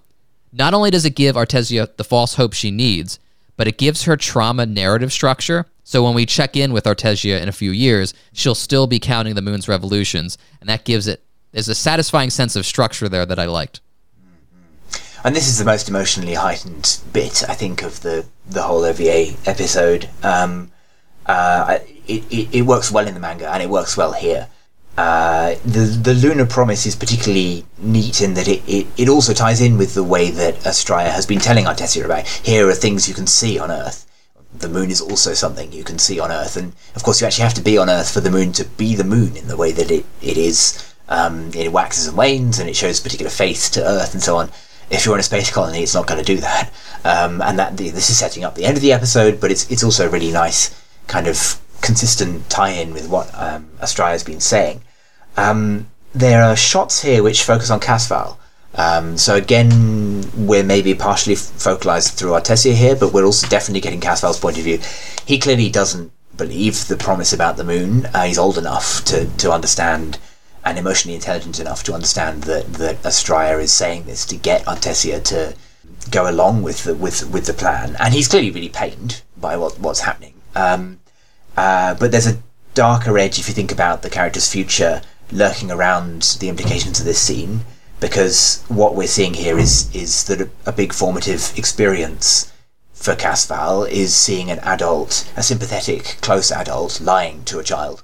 And Char is going to do a lot of lying, some of it to children, through the rest of what we'll see in other parts of the Universal Century. I just looked it up as I was curious. One revolution, the moon revolving around the Earth, is about 27 days. So if you do the math, that's about 7.5 years. I'm sure she was just pulling a symbolic number that seems like a lot of time, but not as much time as I thought. There's something quite fairy tale about, and because it's a tale that she's telling a child, there's something quite fairy tale about this promise of the lunar months. But there's also something quite fairy tale about Astraea, the mother trapped in the tower, that you know, both of them leave behind. And it's possible, if you want to imagine that being part of the way that we are experiencing this as their reminiscence. This is. Casval remembers, his mother in the tower. These are the images that kind of are there for him. Yeah. The next morning, with a lot of panache, Hamon, disguised as a Federation soldier, arrives at the tower in a gun tank to retrieve Casval and Artesia. We have our first and only new mech this episode. I'm not going to bungle the name here. I'm going to give you the technical name. The RTX-65 gun tank early type, designed by Kimitoshi Yamane, the Cowboy Bebop ship designer. Any thoughts here? PMC, before I tell my thoughts, I want to give you the floor. You usually have solid thoughts when we talk about mech design. Yeah, I think this one's interesting because it plays up some of the bits from the gun tank exists very much in a toyetic zone with the treads and the guns and the gun hands. I think what's interesting about this one is I think it does successfully tie into some, like, a little bit of the militarism subplot of the origin, because it is clearly focused on a sort of, anti-infantry. It's meant to fight what existed previously, not what exists concurrently, or even trying to predict the future. And then the other thing is I would say, I think it is an interesting touch. Obviously, it is used for sort of a cinematic appeal to have the helmet open and Casval and Artesia wave goodbye from out top of it. I was trying to think of, like, why would it do that?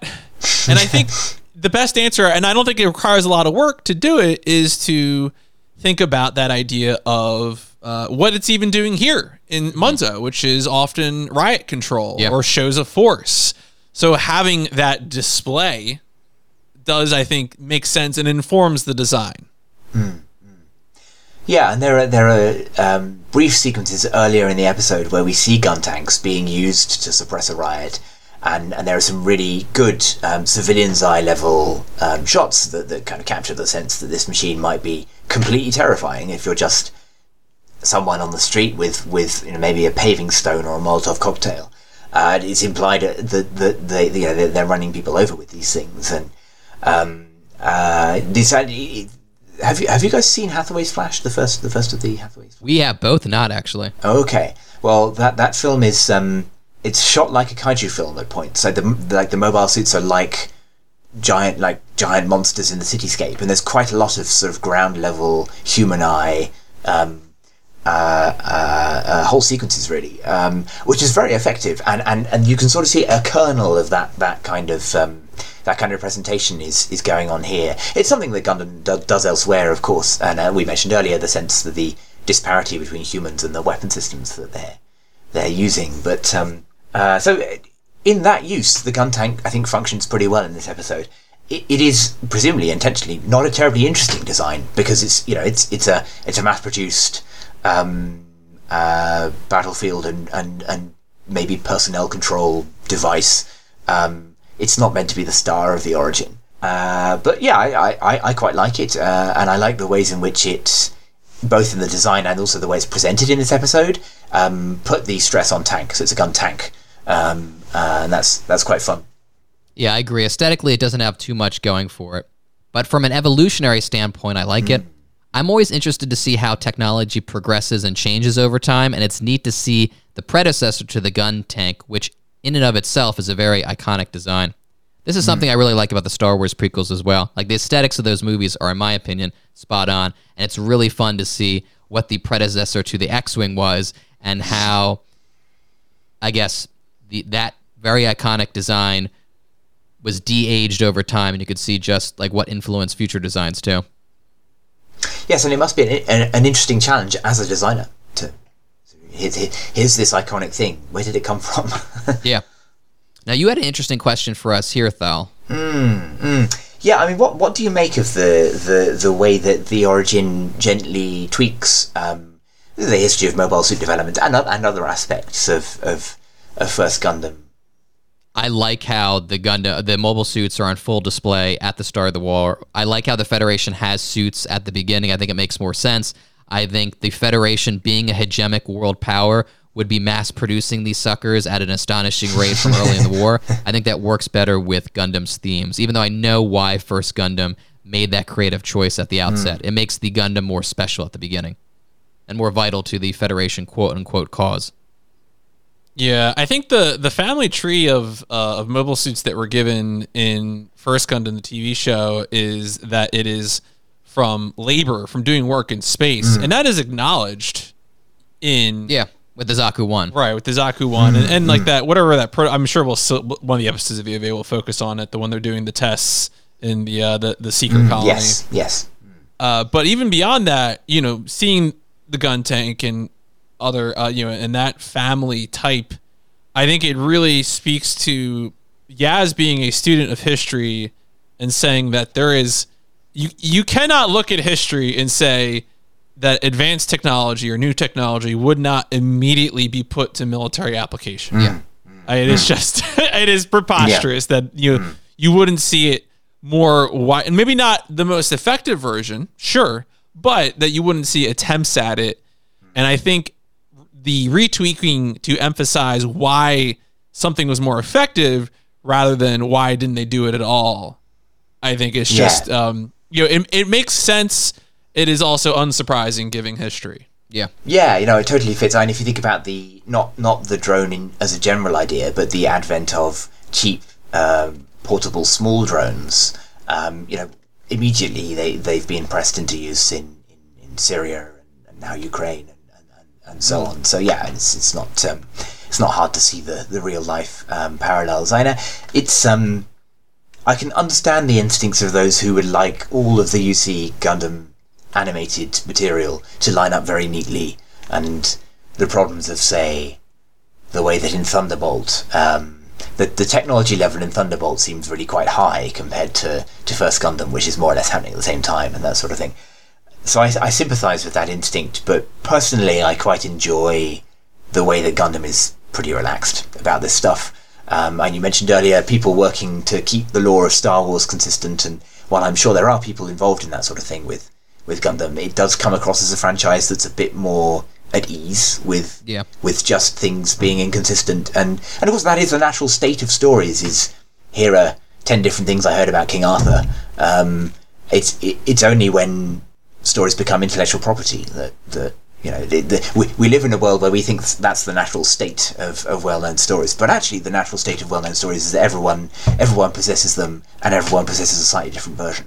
And in that sense it's quite fun to see Yas's tweaks to what's working, and it's really neat to see, if they have gun tanks on this colony, what would they use them for? Well, of course they would use them to suppress riots. Like that's exactly what you would, look at the machine. you wouldn't want to be in the way of whatever's on those arms. Even the volumes that come before the prequel volumes, I like how there's more gun tanks on the white base. It makes for more dynamic battles, and we get a sense of more of the personality of these various pilots on the white base. Yeah, totally. Yeah. As they make their way to the docking bay, the men Hamon paid to drive/pilot the gun tank get aggressively lecherous, to which Hamon responds with a well-timed kick to the gut and punch to the face. At this point, the pilots, the drivers, resume their frantic and destructive drive through the metropolis. Meanwhile, Ral's convoy, feigning a flat tire, blocks the advance of a convoy of tanks sent to deal with the runaway gun tank. I like the A-Team energy here. It is fun when a plan comes together. That's really my only note for this scene. It's good. Yeah, I know. A lot of what happens here feels like it comes from a genealogy of very two-fisted sort of military adventure stories. Ral pretending to get a flat tire in front of a column of tanks, and really hamming it up as he pretends that it can't be fixed and so on. That's quite good fun. The lecherous gun tank pilots. It's not particularly annoying. It does feel a bit sort of. It comes from a lineage of, this woman's very attractive, but she's also really strong. So that's okay. The lineage from which it comes is not a lineage of kind of topoi that I feel particularly happy about. But whatever. And it's nice to have events moving again. I mean, I think we mentioned earlier the sense that the middle of this episode is maybe a little disjointed in a way that is not immediately effective. And now there's a clear kind of through line to what's happening. And that's quite fun. But their victory lap is short-lived. Soon, a wall of opposing gun tanks appears at the end of the street, blocking their advance. Casval, unbeknownst to Hamon, takes control of the guns and with perfect accuracy begins to dispatch the enemy vehicles with ease. In the absence of interiority, the decision to frame Casval, Char, as a military ace from boyhood is a mistake, I think. Thal, you did point out some moments of failure for the young Daikun. This scene, though, comes across as commercial and cheap, a tactic meant to placate fans and sell merchandise. While I'm not completely sold on his characterization in the manga, it's balanced by Yasuhiko's examination of Char's trauma, motivations, and failures. But we certainly don't get that in Episode 1, and I suspect we won't get that as the OVA goes forward. So for me, this is more style than substance. The real bit with Char that really irked me in the manga was the fact that he set off the one-year war. Like, that part is, like, groan-worthy, like I mentioned before. That colored my opinion of Char's characterization going forward, even though, as PMC and Megan pointed out last episode, there's a lot of, or 2 episodes ago, there's a lot of good stuff there. Yeah, and I definitely have a few thoughts on that. PMC, before I start talking again, what do you think? So, you know what? I have 2 points here, which meant that I didn't really bump on this scene in the same way that Steven did. One of those is, I mentioned before that these gun tanks are viewed as sort of, anti-infantry. I strongly feel that the Federation officers present on Munzo never thought there would be gun tank on gun tank violence. They didn't plan for it, didn't think it would happen, didn't think it would happen at that close range, and just never planned for it. And much in the same way that the helmet, probably not, not a helmet meant to withstand the shells from the gun tank. They just never thought this would happen. Like, to me, when I watched this, the part of Char's journey that I really experienced was a willingness to pull the trigger, right? That he is already at this age ready to kill. Yeah. Unquestionably. Was it difficult or a sign of skill to have pulled that trigger and destroyed those gun tanks? I don't think so. I viewed it as shooting fish in a barrel. I can't really imagine it was that difficult. But again, that's just sort of like my glance at the military technology. I haven't gone and read the Gundam wiki page on the early time gun tanks. I'm not going to claim to have any definitive knowledge about this, but I also would say I'm a bit skeptical about caring about being. But if you look at the early type gun tank, the big artillery piece guns look like they're meant to be used for long-range bombardment and maybe for shooting, other armoured vehicles. But they probably, would never anticipate very much conflict between gun tanks because they're built and operated by one side. There's no sign that they allow the Munzo Autonomous Republic militia to field anything that's particularly heavyweight. you know, Ral is driving around in a lightly armoured, you know, armoured car, APC sort of thing. And I kind of agree with you about pulling the trigger. I think it's an effective scene in as much as it conveys this. This is the moment where Casval looks out the window and says, "These people are my enemy. They're my enemy. They're Artesia's enemy. They're everyone's enemy," which is an interesting way of framing it. And I'm going to shoot them. You know, and it's of a piece with the self-possession that we saw earlier, and the way that he is this kind of disconcerting child who's already been through quite a lot at this point. And I like the way that they layer Astraea's promise to Artesia over this footage. So we're given... this scene is a bit more focalized through Artesia. We're given Artesia's perspective that this is really horrifying. And her brother is one of the people carrying out this kind of horrifying violence. And that's quite effective. The fact that Casval is consistently kind of landing hits on these other contacts is maybe pushing a bit. I do like the way that the targeting display in the gun tank is pretty low resolution. It's pretty janky, and that's a nice kind of touch of the screens in First Gundam are going to be better than this. So here's the early type gun tank. Are its sensors great? No, they're kind of rubbish actually. And if you operate one of these in combat, you're going to be kind of peering at this kind of blotchy black and white screen. And that's a kind of fun degeneration of technology as we were talking about earlier.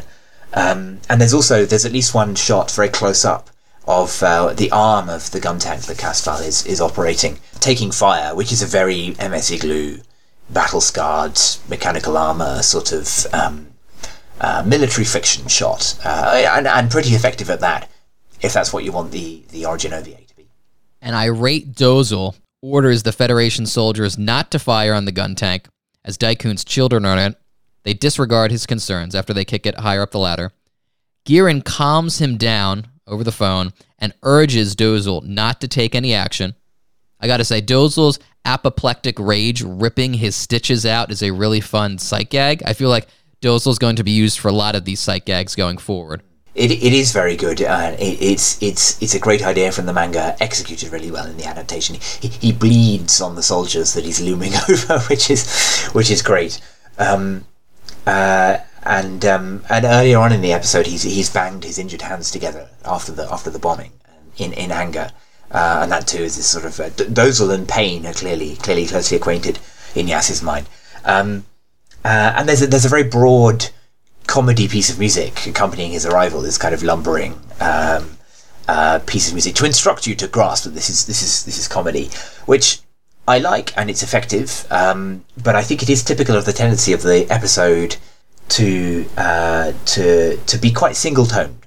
Like if you're watching a scene, usually there's a tone that it's going for. It's generally doing one kind of unmixed thing, and you know, that can be great. And there are plenty of anime I really like where you know the whole thing is pretty dedicated to a particular tone or idea. But it is it's maybe an idea I'll come back to later. But I think that scene with Dozle is a really good example of how. There's usually exactly one thing happening, and the music is there to tell you what that thing is and how you should feel about it. And sometimes that works really well, and sometimes it feels a little bit directed, if that makes sense. Using the smoke to cloud their escape, Hamon and the kids jump off the damaged gun tank before, Ava-style, the gun tanks unleash a barrage of firepower, destroying it. The escape follows as planned. Jimba, Artesia, Casval, and Lucifer are snuck into a cargo container. As Yuyu's melodious voice caps the episode, Casval and Artesia gaze out into the vastness of space as Munzo, their home, gets smaller and smaller. I really like this ending scene here. Yeah, I have one or two more things to say about the last bits of the plot, but the ending sequence I think is really, really solid. The song is fantastic. As you covered on the last episode, this is a really, really nice piece of music, which exactly captures. And if you're going to go for a tone, it's great tone, very suiting. You know, this works. And it really helps that we haven't seen the outside of the space colony. Like the whole episode since Loom has all been on Munzo, and this is the moment where we, like Casval and Artesia, experience that kind of. And I don't know how plausible this actually is. I mean, one imagines Daikon's children probably would have been outside the colony. But in the moment watching it, that's not what I was thinking, and I think that's an unfair thing. It's a really nice moment, and it gets us to watch them conversing about that's the moon and that's Earth, that's where we're going, and that's the thing you have to watch waxing and waning. PMC. Oh, I didn't really have too much to add. Oh, okay. Sorry. Well, then maybe I can scoot back and the escape goes as planned, but partly it goes as planned because Kycilia turns up and says to Ral and Hamon, I could have every ship stopped and researched in a way that strongly implies that she completely understands what's just happened, but then she doesn't. And, presumably this is, I think, maybe, this is the Kycilia we have at the end of the episode, that she's scheming around behind Gihren and Degwin. She makes the choice not to take Casval and Artesia into custody. And again, it's impossible to watch that without thinking of the fact that Casval is eventually going to kill her. And it is implied that Ral is probably going to be in military custody for a little while, explaining himself, etc., etc. It's a really interesting little moment there that Kycilia turns up and doesn't stop the escape. Yeah, it speaks to some of the future power dynamics between some of these characters. Yeah. So do you guys have other things you want to add on the texture of the episode? Because I had some kind of closing thoughts, but. Yeah, I'd say I want to hear your culminating thoughts here, Thal. I will say so. I have now reached the end of episode 1 of The Origin. I'm satisfied. There's a lot more I wish The Origin did as a singular OVA, and I think it stumbles into some of those classic prequel issues. But it's far more restrained than the Star Wars prequels in a lot of respects, and similar cinematic prequels. Unfortunately, the only one that's coming to mind is The Hobbit. I'm giving very predictable prequels here, but there are others out there. And I feel like it doesn't dive into that territory. When the writing is political, I think it's at its smartest. The characterization origin, by and large, is one of its weaker elements, and I hope that future installments will build on that. Hopefully, the origin will go a long ways to endearing me, perhaps, to Char's depiction, and I hope some characters, like Sayla, aren't left by the wayside, because I do miss that framing device of hers in the manga that's not present here. Yeah. It's funny you mentioned the Star Wars prequels, because I saw those without having seen the originals. Growing up in a house with no television meant that I never saw the... in fact, I still haven't seen A New Hope. I've seen the other two. The original trilogy, but I just... I'm not good at catching up with these things. And I thought it would be interesting to compare the experience of watching First Gundam, the original 1979-1980 TV show, to watching The Origin. And that is an apples to oranges comparison. I think the first thing we have to say is this isn't necessarily a fair comparison, and the comparison is not necessarily about which one's better. I just thought it'd be interesting to see what would that tell us. And I thought there's way more felt tensions in watching the original Gundam, in my view. So a simple example of this, through a lot of, especially the first half of the show, is Amuro piloting the Gundam and fighting well a good thing, because it means his friends on the White Base survive, the refugees on the White Base survive, Amuro survives, and because Zeon, as they are portrayed, are not, the Federation is clearly inept and unpleasant, but Zeon is also portrayed as a pretty unpleasant state. 10 episodes into First Gundam, just beyond 10 episodes into First Gundam, we have the Garma funeral scene. You don't have people lined up shouting Zeeg Zeon without kind of grasping what they're going for there. Or is it bad that Amuro is piloting the Gundam? Because you can see that it's taking bits of his character away, he's becoming less of a person, and it's traumatizing him. And we can see that Bright and the other crew members at points are pressuring him into it, and Bright is physically coercing him, and the show's kind of incoherent on that point. And the result is actually a really interesting tension. It's really interesting watching it, and you hear the exciting music playing, and you think, but Amuro was clearly traumatized 2 scenes ago. What do you want me to think? Or similarly, You know, is Char a cool character or like an evil and callous one? And, well, I don't know, let's leave evil aside, but he's definitely both cool and callous. Like, once you see him lure Garma to his death, you grasp this is someone who is a real piece of work. Though also, like, wow, isn't he cool? That mask is cool, that mobile suit is cool, and so on. That's a problem that First Gundam gives us as a first-time viewer. Just like, you know, what is Char's relationship with Garma? And why does he turn on him? That's a mystery for most of the show. Rewatching the show recently with someone who hadn't seen it before was a really good way to kind of re-experience this.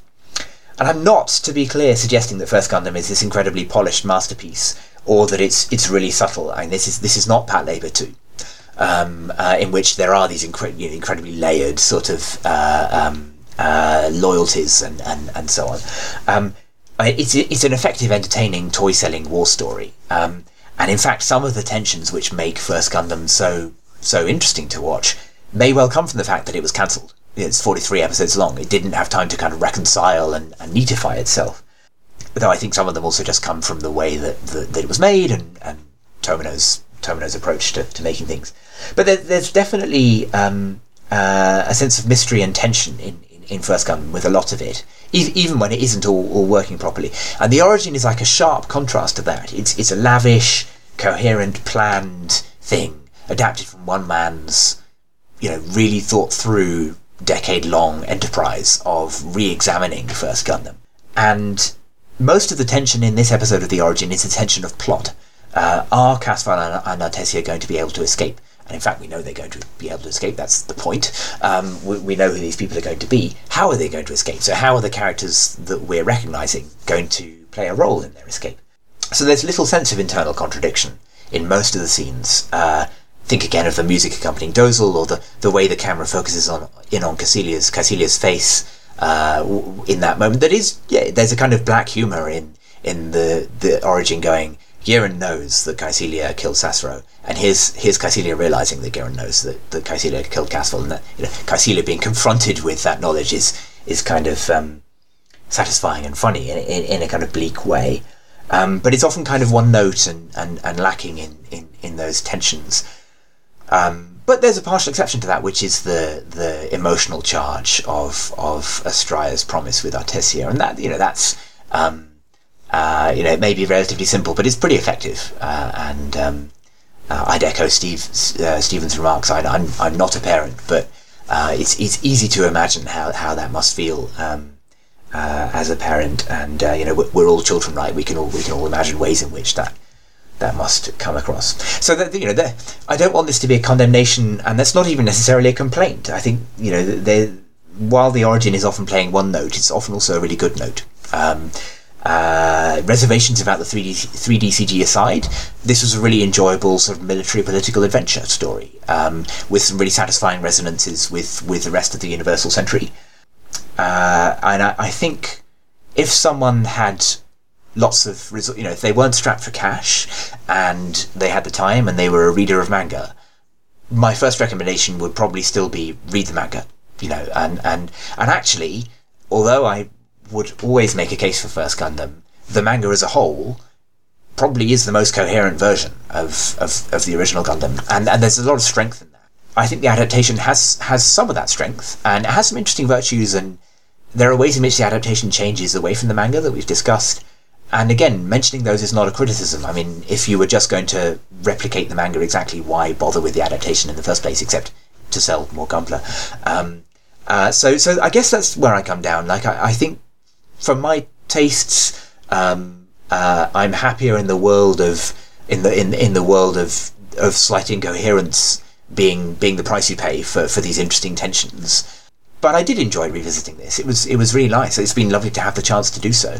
I would never say don't watch this. I think, you know, I think it's a really, really interesting exercise in adaptation. So that's what I think. Do fill in or respond if you got to.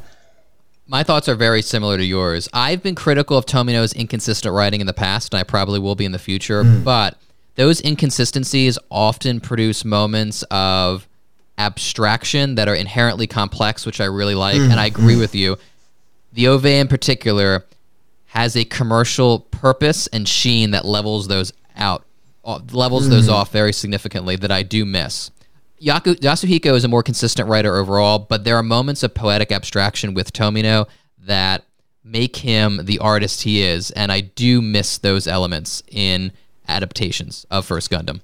And I wonder if even the chaos of the production of First Gundam has something to do with it as well. Just that you know, this is something. First Gundam as a TV show was like a train being run on track that was being laid down in front of it, you know, as the train goes along, and as well as Tomino's writing simply the chaos of production, and the origin is the opposite of that. It's a really, really honed blue chip prestige product. So from the point of view of the commercial history of the franchise, there's something really kind of striking and fruitful, I think, in comparing the two.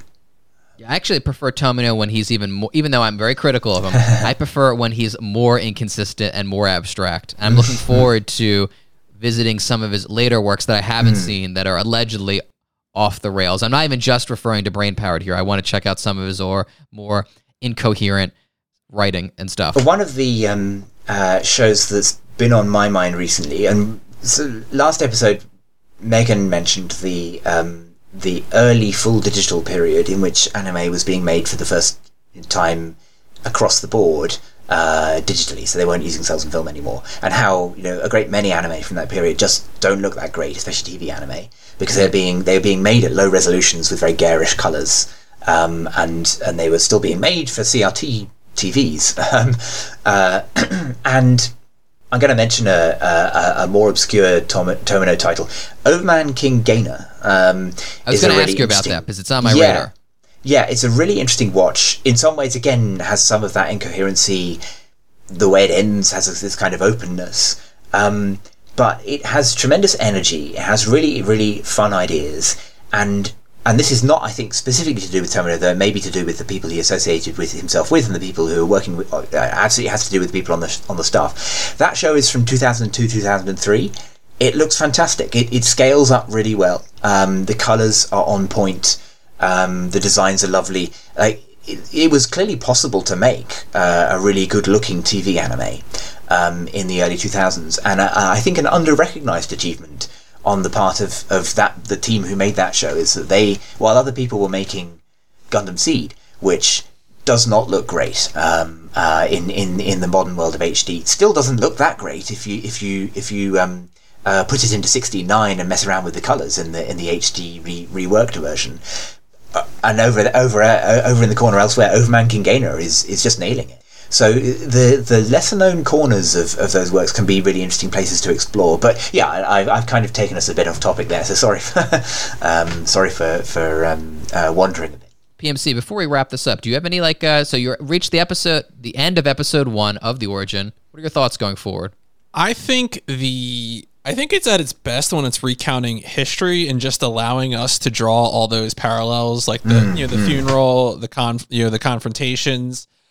I think when it is very hit and miss with intentionally sounding notes. The Artesia goodbye is great, but some of the comedic bits feel like they could still have that significance of history. The Dozle bit, I think, is a really good one to single out, because I feel like we should be more aware, or it would be better to understand Dozle's character reacting to the news that Giren's going to let these kids die.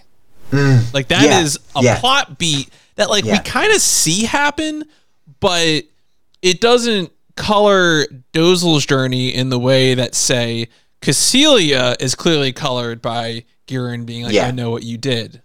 Yeah, totally. That's a really astute point, I think. And it, again, if you're interested in drawing those links between the different bits of Universal Century Gundam, who Dozle is and how he behaves is important, because Dozle is that big, kind of brawny, big Zam piloting figure in First Gundam, who, you know, the distinctive thing is that he's trying to protect, and he's Minerva's father. You know, it's where Minerva Zabi comes from, and there's a lot of extra UC material in the future about her, or at least featuring her in the case of Zeta.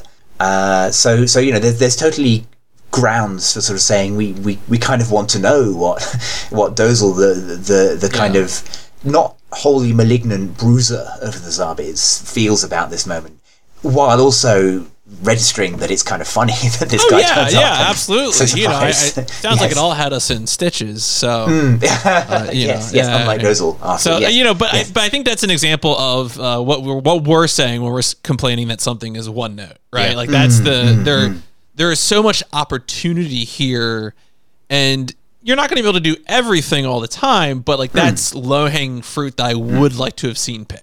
Yeah. Or even like the question of, is he bothered by the fact that's two children or Daikun's children? Right. Great point. Yeah. Because that would touch on an issue that's at issue in Casval's conversation with Kycilia, when Casval is standing on his family name. You know, to Casval, the important thing about Casval is not that, you know, he shouldn't be mistreated because it's bad to mistreat people. It's that he's Casval and Daikun. That's who he is, and that's why he deserves particular treatment, I think is what will, or at least that's why he's making the argument in that scene. Before we formally wrap this up, I have to get a temperature check here, Thal. Kukuru's Down. You going to watch it in theaters if it comes to theaters in the UK? I probably will. I mean, my understanding is this will also have 3D CG mecha, which always calls me a little bit on these things, but it would be a rare and exciting thing. To have screenings or a screening of a new Gundam film. I mean, that doesn't come along every year. I may well turn up for that. If anything, out of curiosity, I'm not going to. I mean, my attitude with Gundam, new Gundam material is usually not that I'm going in with high expectations, but just I'm curious about what's going to happen. This is how I feel about The Witch from Mercury, right? You know, it's not, Gundam is a many varied thing. Large swathes of it are not aimed at me. I mean, it has many different audiences. The thing is to go in prepared to enjoy what there is to enjoy and not to worry if it turns out to be not great. But I hope, I really hope the Kukura's Down project turns out fantastic. It's an odd... I mean, everyone, I think, experiences it as an odd choice. But I'm completely ready for the people making it to convince us that was, of all things, exactly the right thing to do. It could very well be the best theatrical Gundam experience, maybe barring Char's Counterattack. It has the potential because there's not much competition as far as I'm concerned. Yeah, I mean, there's a lot of interesting Gundam films, but there's not many Gundam films where you leave thinking that, that was a really significant achievement. And of course, many of them are compilations or even F91 has that kind of compiled quality, doesn't it? Because it's sort of cut from bits of a project, even though there are bits of F91 I really, really like. But Thaliarchus, thank you so much for joining us for this podcast. I loved our conversation. It reminds me of, not to single out your nationality, but it reminds me when at Lincoln College I was studying for a master's program. I did not graduate from Oxford, listeners, but I spent a summer in there studying. It reminded me of my old graduate school discussions, so thank you for that. Well, thank you. That's high praise. I've certainly really, really enjoyed it, and it's been great to have a chance to kind of go back to and really look at one of these episodes, and a real pleasure talking to you both. I mean, really, really fun to throw ideas around and just have the chance to reflect on this material in a kind of more careful way. So thank you. It's been great fun. Now, do you want to promote anything? I know you said you haven't updated your blog in a while, but feel free. The floor is yours to promote whatever you like. You can find the blog if you search for 327 robots. If you want to, and if you want a place to look up, like, where and how did the anime industry transition to away from sales and film, or the history of aspect ratios in anime in basic layperson's terms, I think the summaries there are pretty good. And they're not just based on my research, but also, actual people who really do research and are based in Japan tweeting at me and saying, like, interesting post, here's some more details. Mainly you can find me on Twitter at @THALIARCHUS.